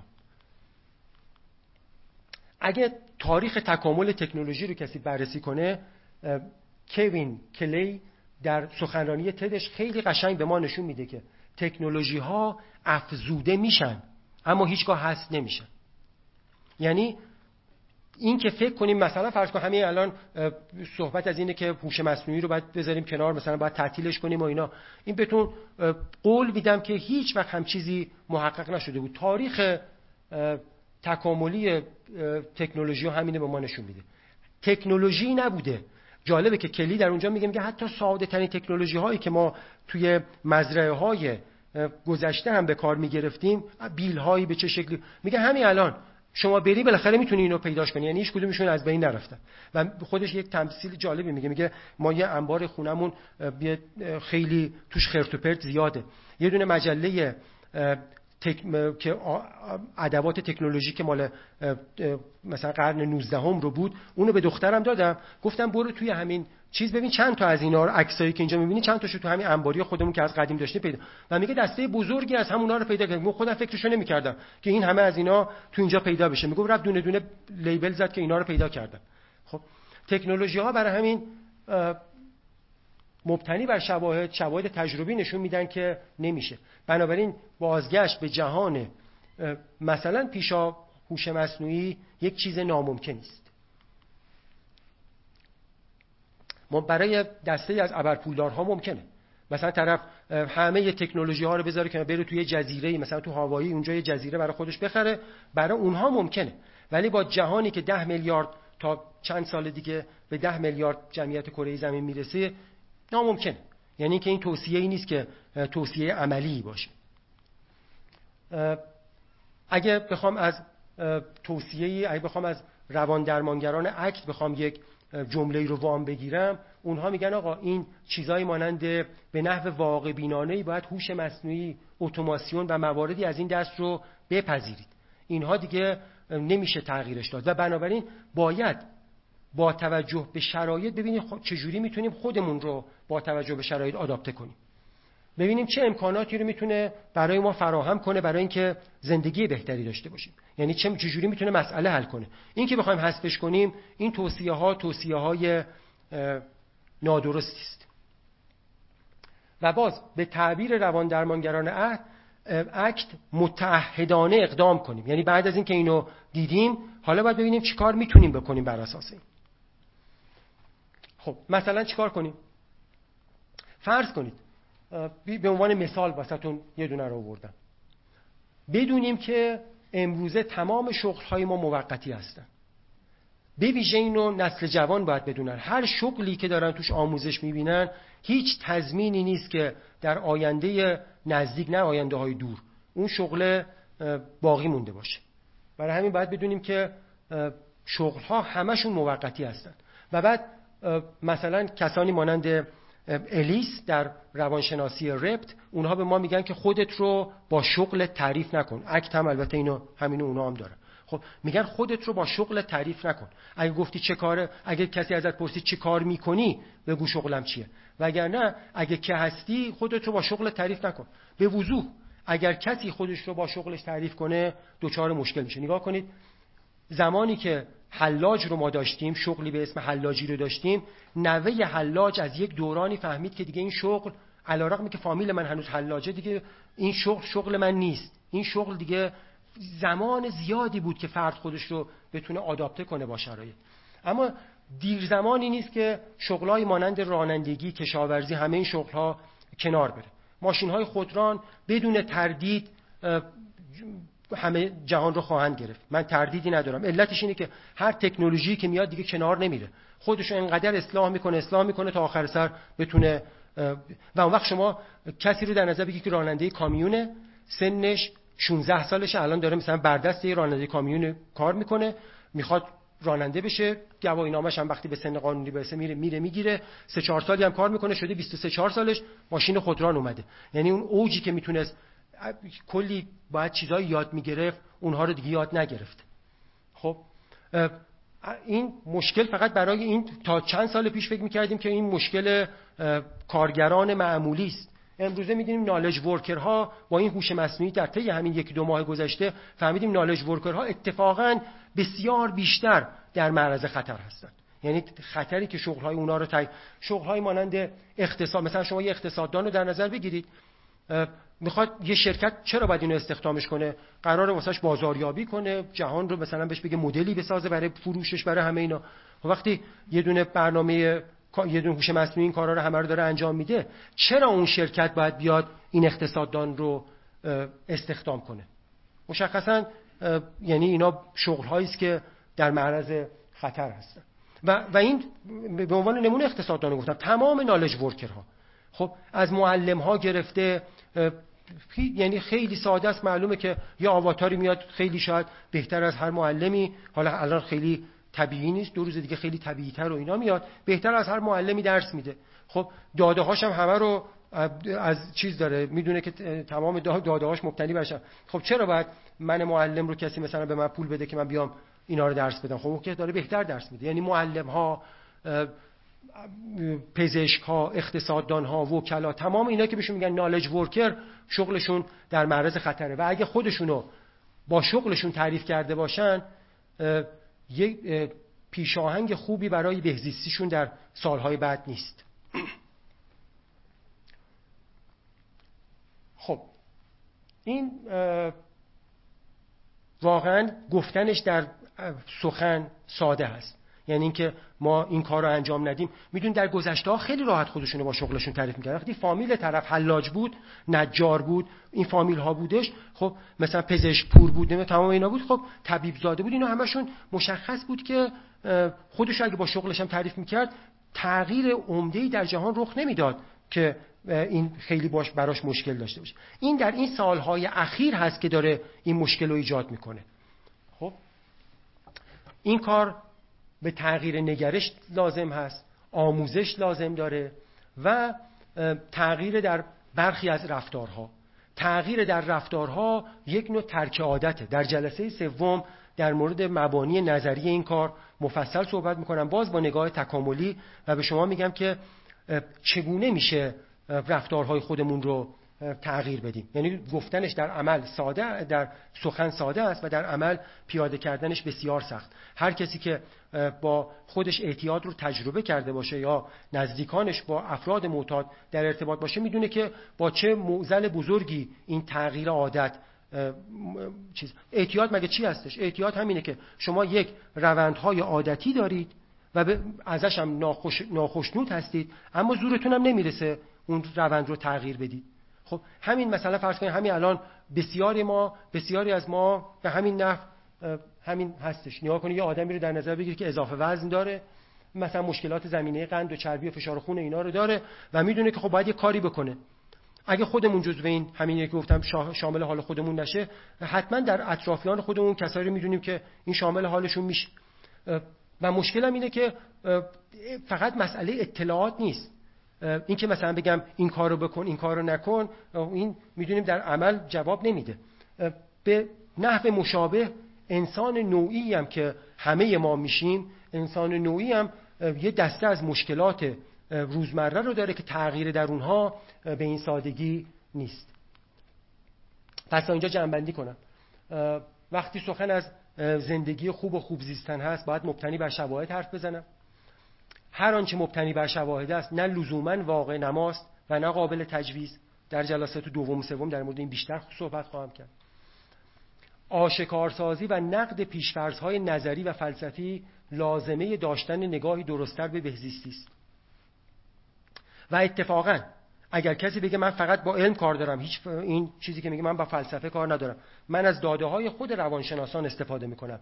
شواهد تجربی در روانشناسی نشون میدن که ساده ترین مشاهدات ما مشهون از نظریه هاست.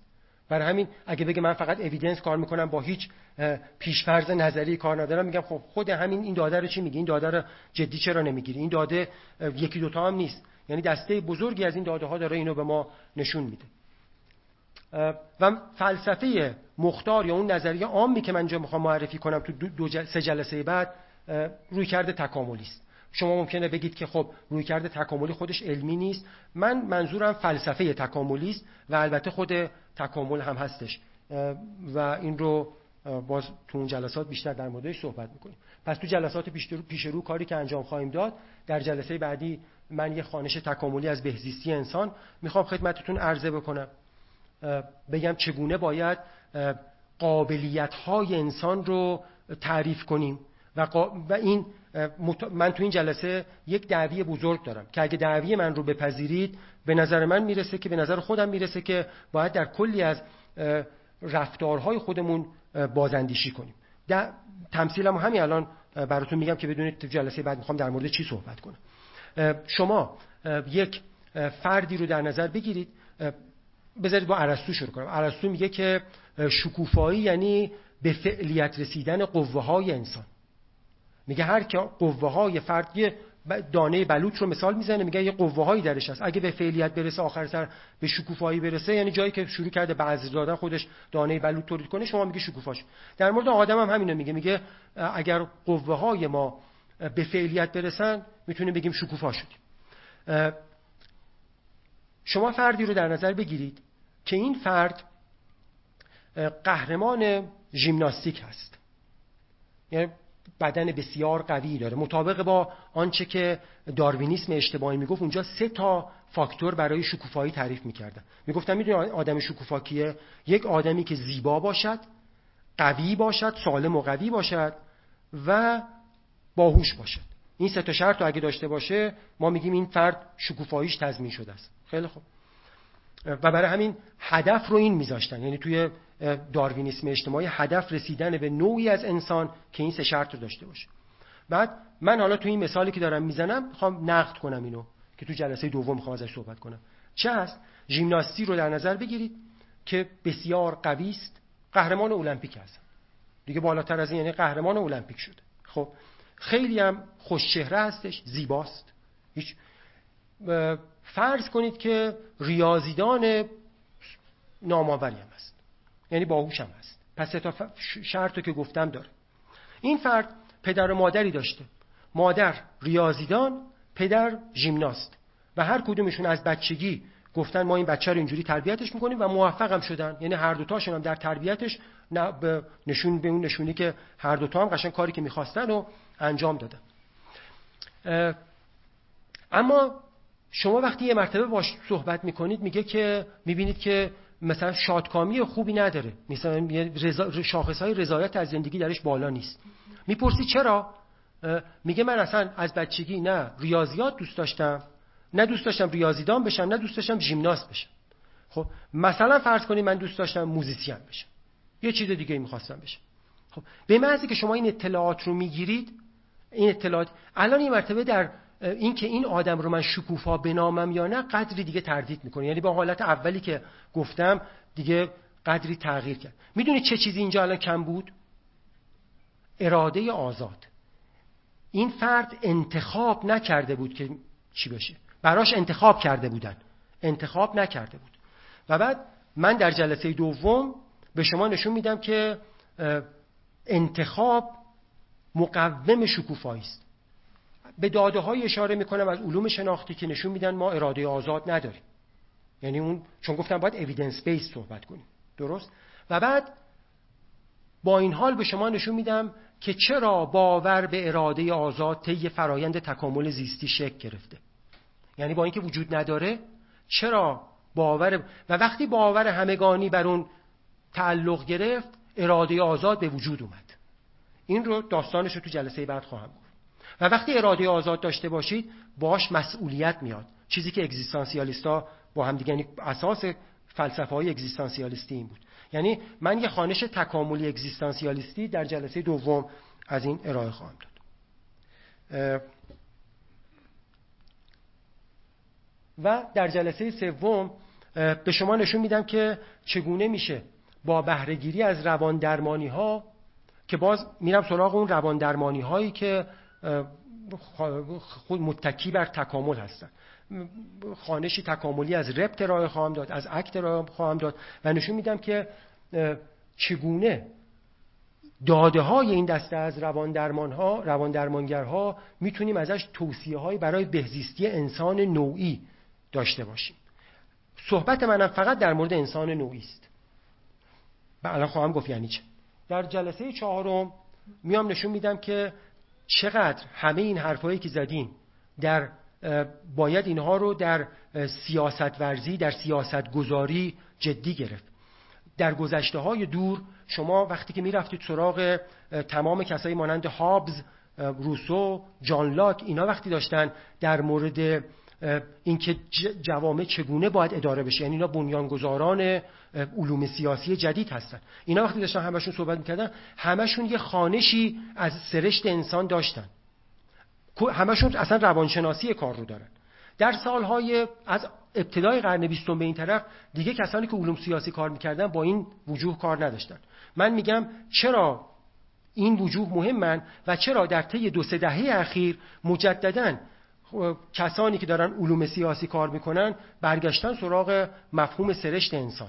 و بعد پیامدهای اون برای سیاستگزار برای اقتصاددان در اون هیته ها چه هست؟ و چقدر در اینجا صحبت خواهم کرد. این که میگیم تغییر نگرش بدیم صحبت خواهم کرد مبنی بر این که یعنی اینجا دعوی خیلی اساسی که دارم این هستش که این سخن برای همه به یک میزان کارآمد نیست. بهزیستی بده شکوفایی بده یک کودک کار اصلا هیچ ربطی به ساختارها و نحوه نگرش فکریش نداره. خب خیلی به وضوح این دیگه خیلی چیز مشخصیه. این شرایط باید برای این تغییر کنه. خب این اینجا در مورد این توی جلسه چهارم صحبت خواهیم فقط بگم که وقتی من یه نکته تکمیلی و دیگه اسلایدهای آخره ببخشید طولانی شد. من فقط در مورد انسان نوعی حرف می‌زنم. خب ببینید فلسفه برای انسان نوعی یعنی نگرش من یه نگرش فلسفی است. بخشهایی از روانشناسی هم این کارو می‌کنه برای انسان نوعی حرف می‌زنه. اما روان درمانی عموما برای مداخله با انسان واقعی یعنی تک تک افراد حرف می‌زنه و با اونا سر و کار داره. برای همین این نکته رو از اینجا می‌خوام بهش تاکید کنم که آنچه من دارم میگم رو برای یک صحبتی برای جمع هست. اگر کسی مشکل خاص و حالتهای خاص هست مشخصا باید به خود روان درمانگر مراجعه کنه. یعنی من هر وقت وقتی از این صحبت ها گاهی می‌کنم گاه مثلا در انتهای کلاس بعضی از دانشجوها مثلا میان میگن خب اینجوریه. میگم آقا این باید کسی باشه که در این زمینه آموزش دیده و به شدت هم مخالف این هستم که امروزه کسای دیگری که آموزش روانشناسی ندیدن پا در کفش روانشناسی می‌کنن. به ویژه اگر از حوزه های فلسفه اینا باشه با اینکه خودم هیته کار خودم فلسفه است و ظاهرا باید ازش دفاع کنم ولی جانب روانشناسی رو میگم آموزش دیده این کار باید باشه. کسی که می‌خواد برای تک تک افراد توصیه های جزئی بده. خب اصلا همین که اصلا تو چی بشنوی از طرف باید برای اینکه نحوه شنیدنش آموزش می‌خواد. این آموزش ها رو کسانی که در بسیاری از این رشته های دیگه هستن ندیدن و برای همین مجاز هم به این کار نیستن. این نظر من هست. خیلی ممنونم. جلسه پرسش و پاسخ رو بعدا در این گروه تفکر مدرن در یک روزی که دوستان اعلام خواهند کرد ادامه خواهیم داد. و من همینجا آنلاین رو قطع می‌کنم و گپ و گفت کوتاهی با دوستان حاضر در جلسه خواهیم داشت. خداحافظ همه کسانی که آنلاین هستن.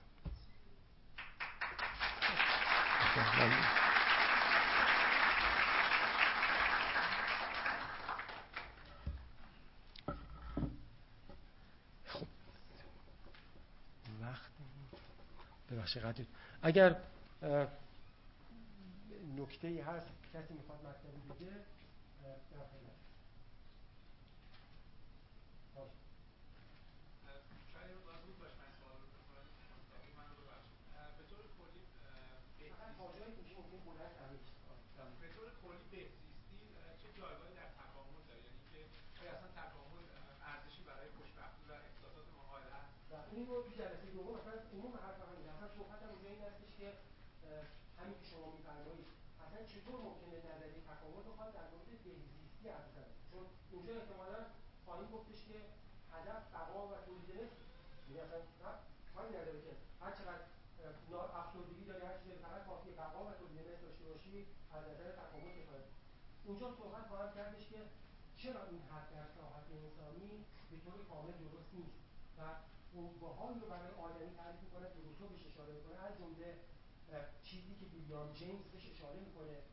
میگه که ما یک قابلیتی فراتر از بقیه موجودات داریم و اون قابلیت بازنگری در عاداتمون میگه حتی برای این قابلیت یه عادتی داریم اسمش فرا عادت. یعنی ما به میزان انسان هستیم که در عادتهای خودمون بازنگری کنیم. خب این رو تعریف و این ویژگی انسان هست که در سایر موجودات حالا چرا در فرآیند تکامل یک همچین خصیصه شکل گرفته؟ داستانش رو اینجا خواهم گفت. و بعد by-product این خصیصه هستش که بهزیستی رو داد یعنی بهزیستی مستقیما درست میگی از منظر تکاملی نمیشه پرداخت ولی by-product این چیزی که گفتن داره که اونجا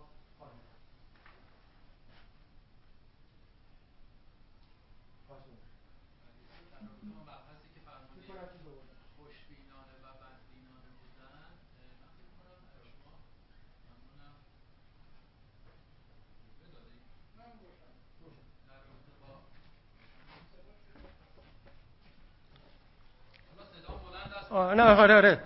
بفهم. و بدبینانه بودن شما فقط از منظر پزشکی اینو اونم به خصوص از دیدگاه بخش سرطان شناسی اینو عنوان کردی ولی من فکر می‌کنم اگر آیتم های دیگری مثل جنگ رو در طول بستر تاریخ ما بخوایم بررسی کنیم فکر کنم دیدگاه روسو کفش سنگین تره زمانی بودش که یه مسئله می‌گفتن در رابطه با شر که می‌گفتن شر ما رو هر شری ما رو به یه خیری میرسونه.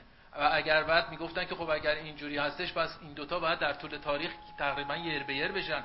ولی به ما تاریخ رو نگاه می‌کنیم می‌بینیم که میزان حتی شهرها خیلی زیاده. و حتی دیدگاه کسی مثل هگل که خودش خیلی خوشبینانه به تاریخ نگاه می‌کنه میگه تاریخ مثل یه میز چی سلاخی مثل میز قصابی میمونه که فضیلت رو انسانیت رو سلاخی کرده. یعنی من فکر می‌کنم فاکتورهای دیگر اگر ما بخوایم اضافه کنیم میزان دردها و رنجها خیلی بیشتر از سلامتی ها. در مورد جنگ اجازه می‌خوام که طرف پینکر رو بگیرم.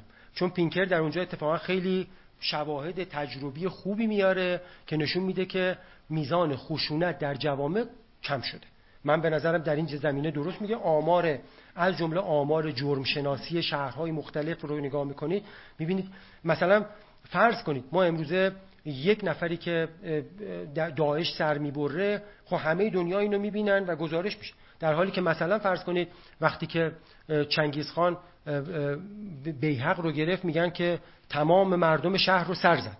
خب؟ و این پدیده شایعی بوده که در جنگ های گذشته و این باز اگه می‌خوایم این کارو کنیم باید به اویدنس ها نگاه کنیم. اویدنس هایی که در این زمینه پینکر عرضه می‌کنه من حق رو میدم به جانب پینکر که میزان خشونت وقتی خوندم داده ها رو داشتم چیز می‌کردم قانع شدم که پینکر درست میگه که خشونت در جوامع کاسته شده. از از جمله باز نگاه کنید حتی همین چیزی به اسم ضرب و شتم خانگی در کشور خودمون. خب در گذشته های دور یه پدیده شایعتری بوده نسبت به پدید به جهان به امروزمون. و این رو اون با آمارهای مختلفی حالا ما ایران که آمارشو ندارم ولی اون در مورد آمریکا و اینا که میاد این چیز رو می‌کنه داده ها رو جمع می‌کنه اینو نشون میده که میزان جرم و جنایت درصدی که حساب می‌کنن رو به کاهش بوده خشونت رو به کاهش بوده. از مثلا شما نگاه کنید قانون کودک آزاری در کشور خود ما یه وقتی قانون نبوده. مثلا اصلا دوره بچگی خود من و شما سنمون در این قدر است که تو مدرسه یک دو تا چوب خورده باشیم خب؟ ولی الان بچه های امروز که مثلا شما در مدرسه نمی‌بینی کسی چوب بخوره خب؟ این خودش اینا همین از همین خشونت های کوچک میگن آمارشون اونجوری که پینکر نشون میده به نظر من چیز. ولی اینکه رضایت از زندگی حتی پینکر در مورد رضایت از زندگی هم میره سراغ برخی آماره ها که نشون میده رضایت از زندگی هم وضعیتش بهتره. اما من در اونجا قانع نشدم. چون رفتم سراغ آماره های دیگه داده های دیگه که آمارهای دیگه که پیدا کردم و اونجا مثلا اینکه چه ارتباط وسیقی است میان هپینس و کاهش نابرابری اجتماعی. این انقدر این داده وسیقه که اونجا به خود پینکر میگه میگه حالا مثلا فرض کنیم نابرابری اجتماعی زیادم شده باشه چه اهمیتی داره؟ وقتی که در مجموع حالا فقرا هم دارن غذای بهتری دارن باز تو جلسه دوم خواهیم دید که روسو اینو خیلی قشنگ توضیح میده. روسو میگه که ما دائما خودمون رو با دیگران مقایسه می‌کنیم. من در مورد همین یک تمثیلی رو آوردم در وقتی که بحث این کمپین های همسانسازی حقوق معلم ها بود. یه تمثیل رو اونجا آوردم مبنی بر اینکه اینجوری بودش که یک شامپانزه تو دو تا میمون کاپوچین در قفس هستن به یکی در ازای کاری که انجام میده خیار میدن به دومی هم خیار میدن. بعد از مدتی که اینا می‌فهمن که اگه یه کاری رو انجام بدن پاداش دریافت می‌کنن به یکیشون انگور میدن به یکی دیگه خیار. و اونی که خیار رو می‌گیره چون انگور خیلی مقبول تره خیار رو پرت می‌کنه. خب اگه نمی‌دید که اون به اون یکی یه چیز دیگه دادن همون خیاره رو قبول می‌کرد. ولی می‌دید به اون دارن و در اونجا صحبت سر از این صحبت می‌کردم که چیزی که بیشتر مردم رو اذیت می‌کنه تبعیض هست تا اینکه صرفا مثلا گرسنگی که از شب بخواد از گرسنگی بخواد. چون قاعدتا کمتر معلمی از گرسنگی شب میخوابه. خب اما چیزی که نگاه می‌کنن تبعیض هست. و این صحبت یعنی این در این داده ها رو که وارد می‌کنی می‌بینی این نابرابری یکی از اون عناصر کلیدیه که باعث میشه هپینس در جوامع خیلی چیز نباشه. وگرنه خشونت و اون بخشای دیگاش رو من فکر می‌کنم پینکر من قانع شدم. حالا باز باید در موردش بیشترم داده ها رو چیز کنیم من قانع شدم که طرف پینکر رو بگیرم.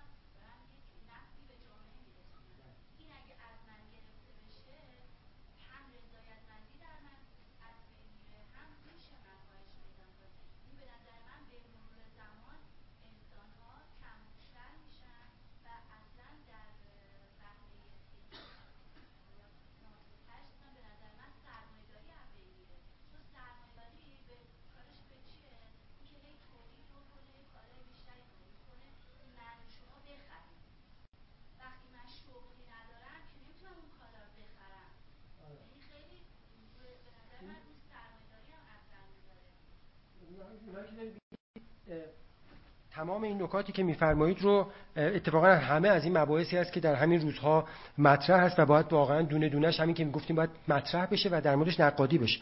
فقط من یه نکته در مورد اون شغلی که گفتید اینو عرض کنم که وقتی طرفداران اکت میگن خود را با شغلتون تعریف نکنید به این معنا نیست که از نقش شغل در بهزیستی انسان غافلند ببیشه تو روانشناسی positive psychology خب در اونجا افرادی مانند سلیگمن و اینا اونا به وضوح نشون میدن که اون فردی که در مورد flow یا غرق شدن صحبت می‌کرد اون روانشناس خیلی اصطلاح قشنگی رو به کار می‌بره. میگه جایی که فرد در کارش مثلا نجاری رو در نظر بگیره که با همه این مشکلات چنان مشغول یک کاری هستش در کار غرق شده و اصلا متوجه گذر زمان نیست.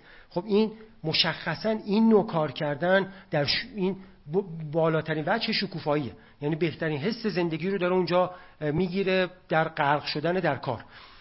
این وجوه رو بهش توجه دارم. اونجایی که روان درمانگران اکت میگن مراقب باشی خودتون رو به شغلتون تعریف نکنید علتش این هستش که می‌بینن که افرادی که خودشون رو با شغلشون تعریف کردن به چون اینا همش اویدنس بیسته یعنی به همینجوری ممکنه دفعه توصیه فیلسوفانه باشه.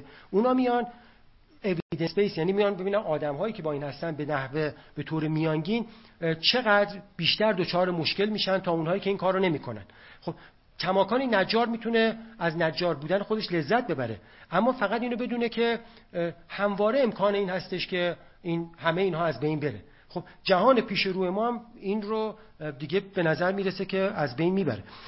این که اینم که عرض کردم که هوش مصنوعی از بین نمیره باز دلایلی دارم. یعنی یک دفعه هستش که شما ممکنه واقعا یک دموکراسی واقعی در جهان برقرار باشه. دموکراسی واقعی این که یعنی همه مردم جهان ازشون رأی گیری کنن که آیا اصلا می‌خواید این پروژه ها رو متوقف کنیم یا نکنیم.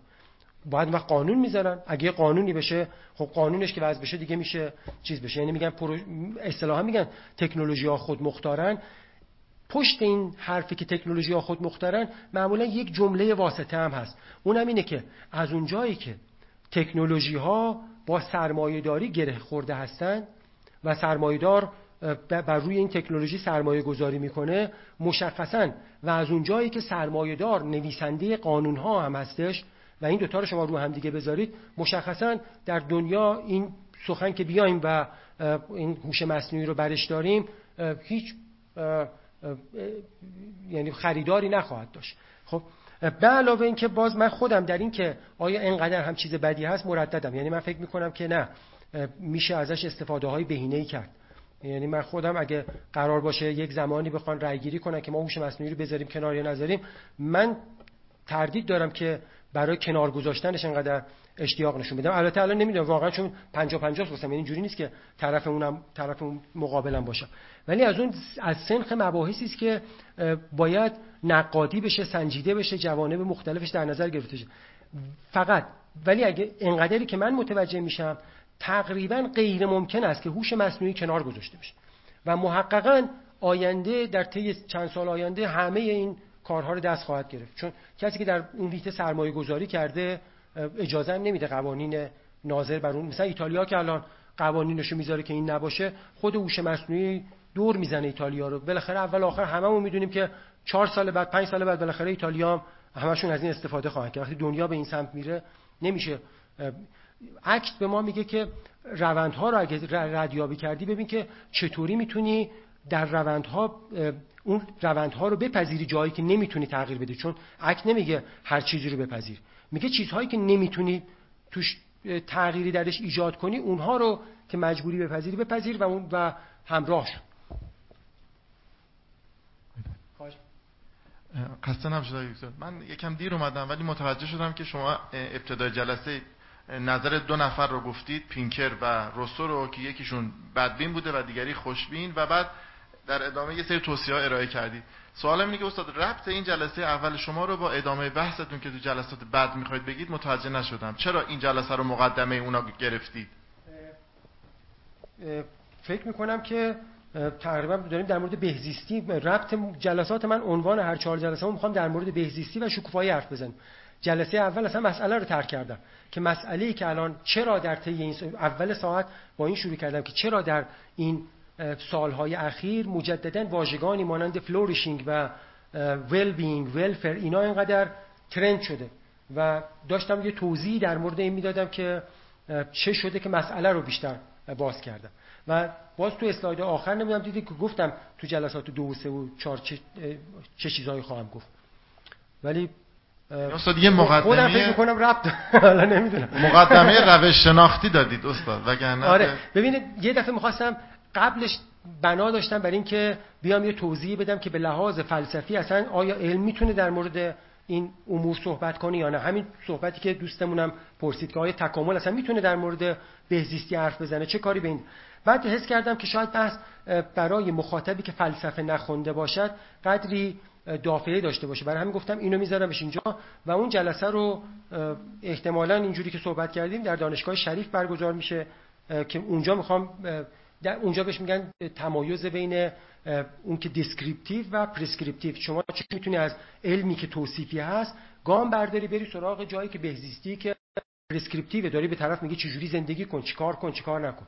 چجوری پولش رو برقرار کنی. اونجا میذارمش برای اونجا خواهش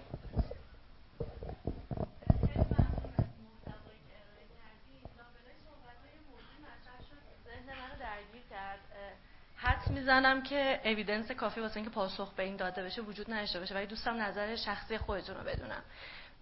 که ما الان می‌دونیم که اراده آزاد در مورد انسان اویدنس میده که وجود نداره. یه جایی تو تک انسان خواست که باور داشته که این اراده آزاد صاحب اون شد. از منظر تکاملی آیا هوش مصنوعی به مرور از دید شما یعنی می‌دونم که این الان جواب نداره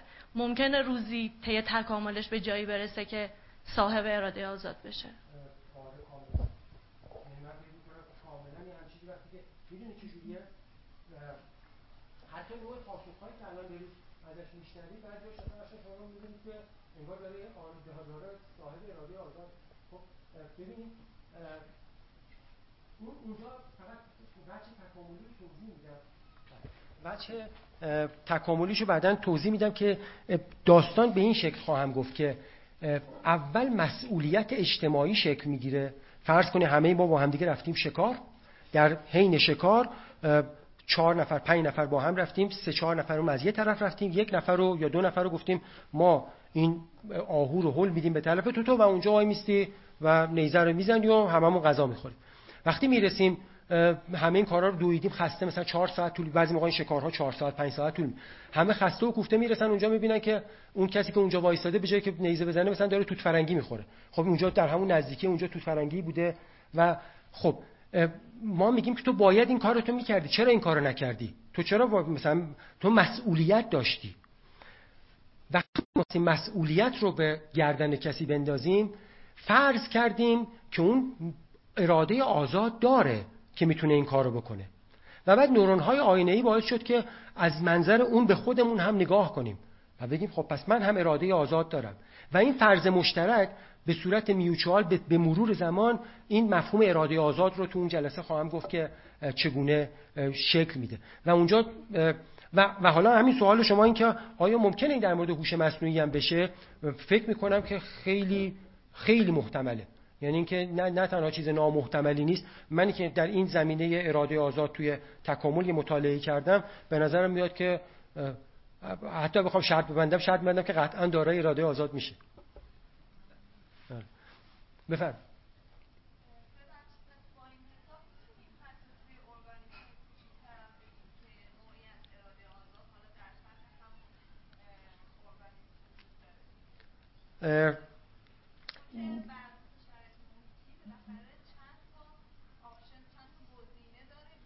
از بینشون. اونجا یک کمی باید در سطح آره خب این در سطح خودش آقا وقت مثلا اون وقت آره مثلا ما افرادی داریم که میگن در مورد باکتری ها میگن cognition دارن گیاهان cognition دارن. اینها رو اگه اون از اون منظر نگاه کنید شاید در اون حد بشه گفت. ولی این اراده آزادی که من میگم در مورد آدمیان به نحو معناداری متفاوت از همه موجودات دیگه است. خواهم گفت چرا به نحو معناداری متفاوته.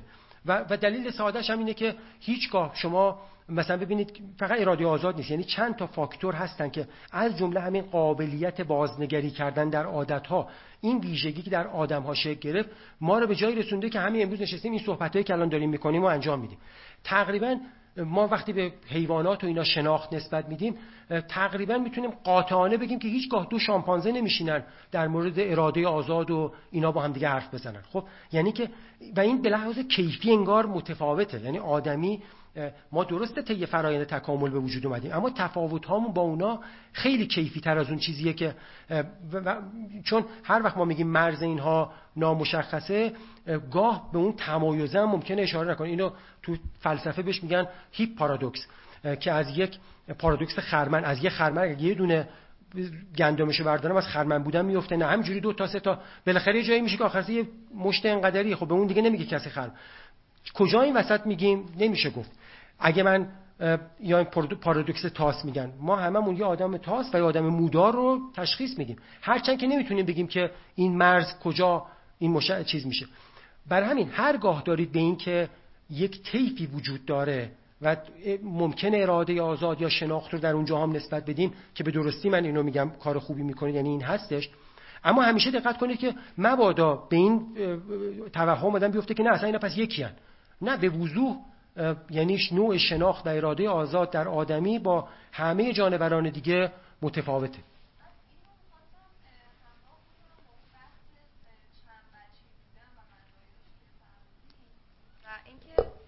اگه اینو در نظر بگیریم. به اضافه اون درجه آزادی که به واسطه اون شکوفایی رو تعریف کردین رو هم در نظر بگیریم. آیا می‌تونیم بگیم که پس انتخابی که به واسطه فیتنس اون ارگانیسم صورت می‌گیره هم می‌تونه به این دوتا عامل بستگی داشته باشه و در واقع هرچی یک ارگانیسمی بتونه option های بیشتری گزینه های بیشتری برای زندگی کردن داشته یعنی برای انتخاب اعمالش داشته باشه پس در واقع اون قابلی آره انتخاب میشه نه اینکه خب. لزوما یعنی می‌خوام بگم این لزوما منجر به این نمیشه که انتخاب بشه یعنی ممکنه یه ارگانیسم آره. باشه که تحت شرایط محیطی خاصی هم باشه فقط هم یه کار بلد باشه هم آره. یه کارم بکنه بقام پیدا. بکنه و, و چون و چون شرایط ثابت بمونه بله، و بله. چون شرایط ثابت مونده دیگه هیچ لازم هم به تق... ولی محیط هایی که ارگانیسم هایی که می‌تونن از چند منبع استفاده کنن خب بخت بیشتری برای بقا دارن. داروین تو کتاب منشأ انواع به این مسئله می‌پردازه و بعد میگه که جالبه که اونجا اشاره می‌کنه به اینکه چگونه تخصصی شدن یعنی اینکه حتی تو جهان جانوران هم اینا اونا می‌بینی که یک موجود اگر تخصصی عمل کنه به نفعشه. مثلا فرض کنید یه دسته بذرها داریم توی مزرعه توی مزرعه همه جاش خاکهاش یکسانه در یه منطقه سربش زیاده. تو اونجا هیچ کدوم رشد نمی‌کنه یه دونشون اگه بتونه در سرب در منطقه دارای سرب زندگی کنه به یک باره یک فرصت زیادیش زیادی براش بر.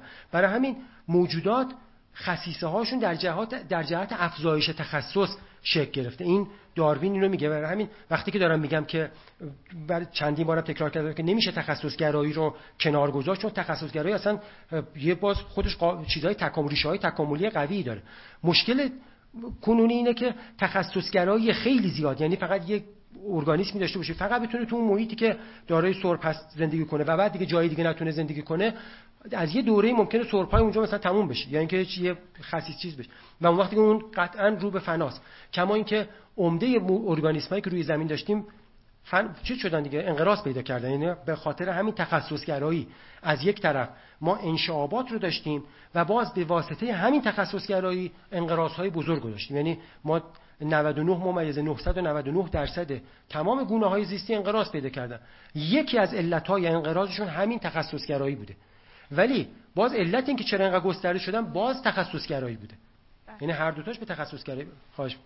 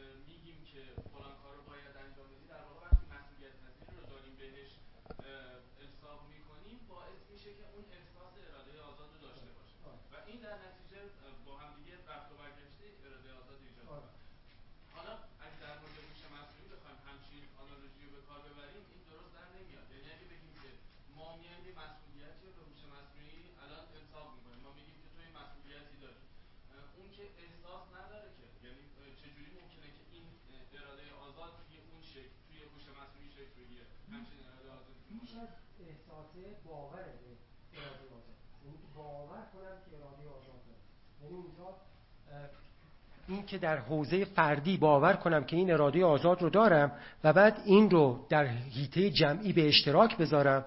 بذارید واسه توی مثال بزنم از این چیزی که گفتم اراده آزاد نداریم اما وقتی چجوری باور بهش میشه واقعی بشه. یه تیکه کاغذ رو در نظر بگیرید. همه میگیم آقا این یه پول به اندازه مثلا 100 هزار تومن این میارزه. یعنی این انقدر مثلا معادل با اینقدر تخم مرغ میارزه. یه تیکه کاغذه ولی معادل با اینقدر تخم مرغ میارزه. خیلی خوب. چجوری این واجد این خاصیت شد؟ اینکه واقعا یه تیکه کاغذ بیشتر نیست. من باور دارم که این انقدر میارزه. تو باور داری که این میارزه؟ دیگری باور. در یک فضای جمعی همگی وقتی با هم دیگه یک باور مشترکی رو داشتیم اصطلاحا collective intentionality داشتیم نسبت به یک چیز خاص اون بعدا دیگه الان واقعا میارزه.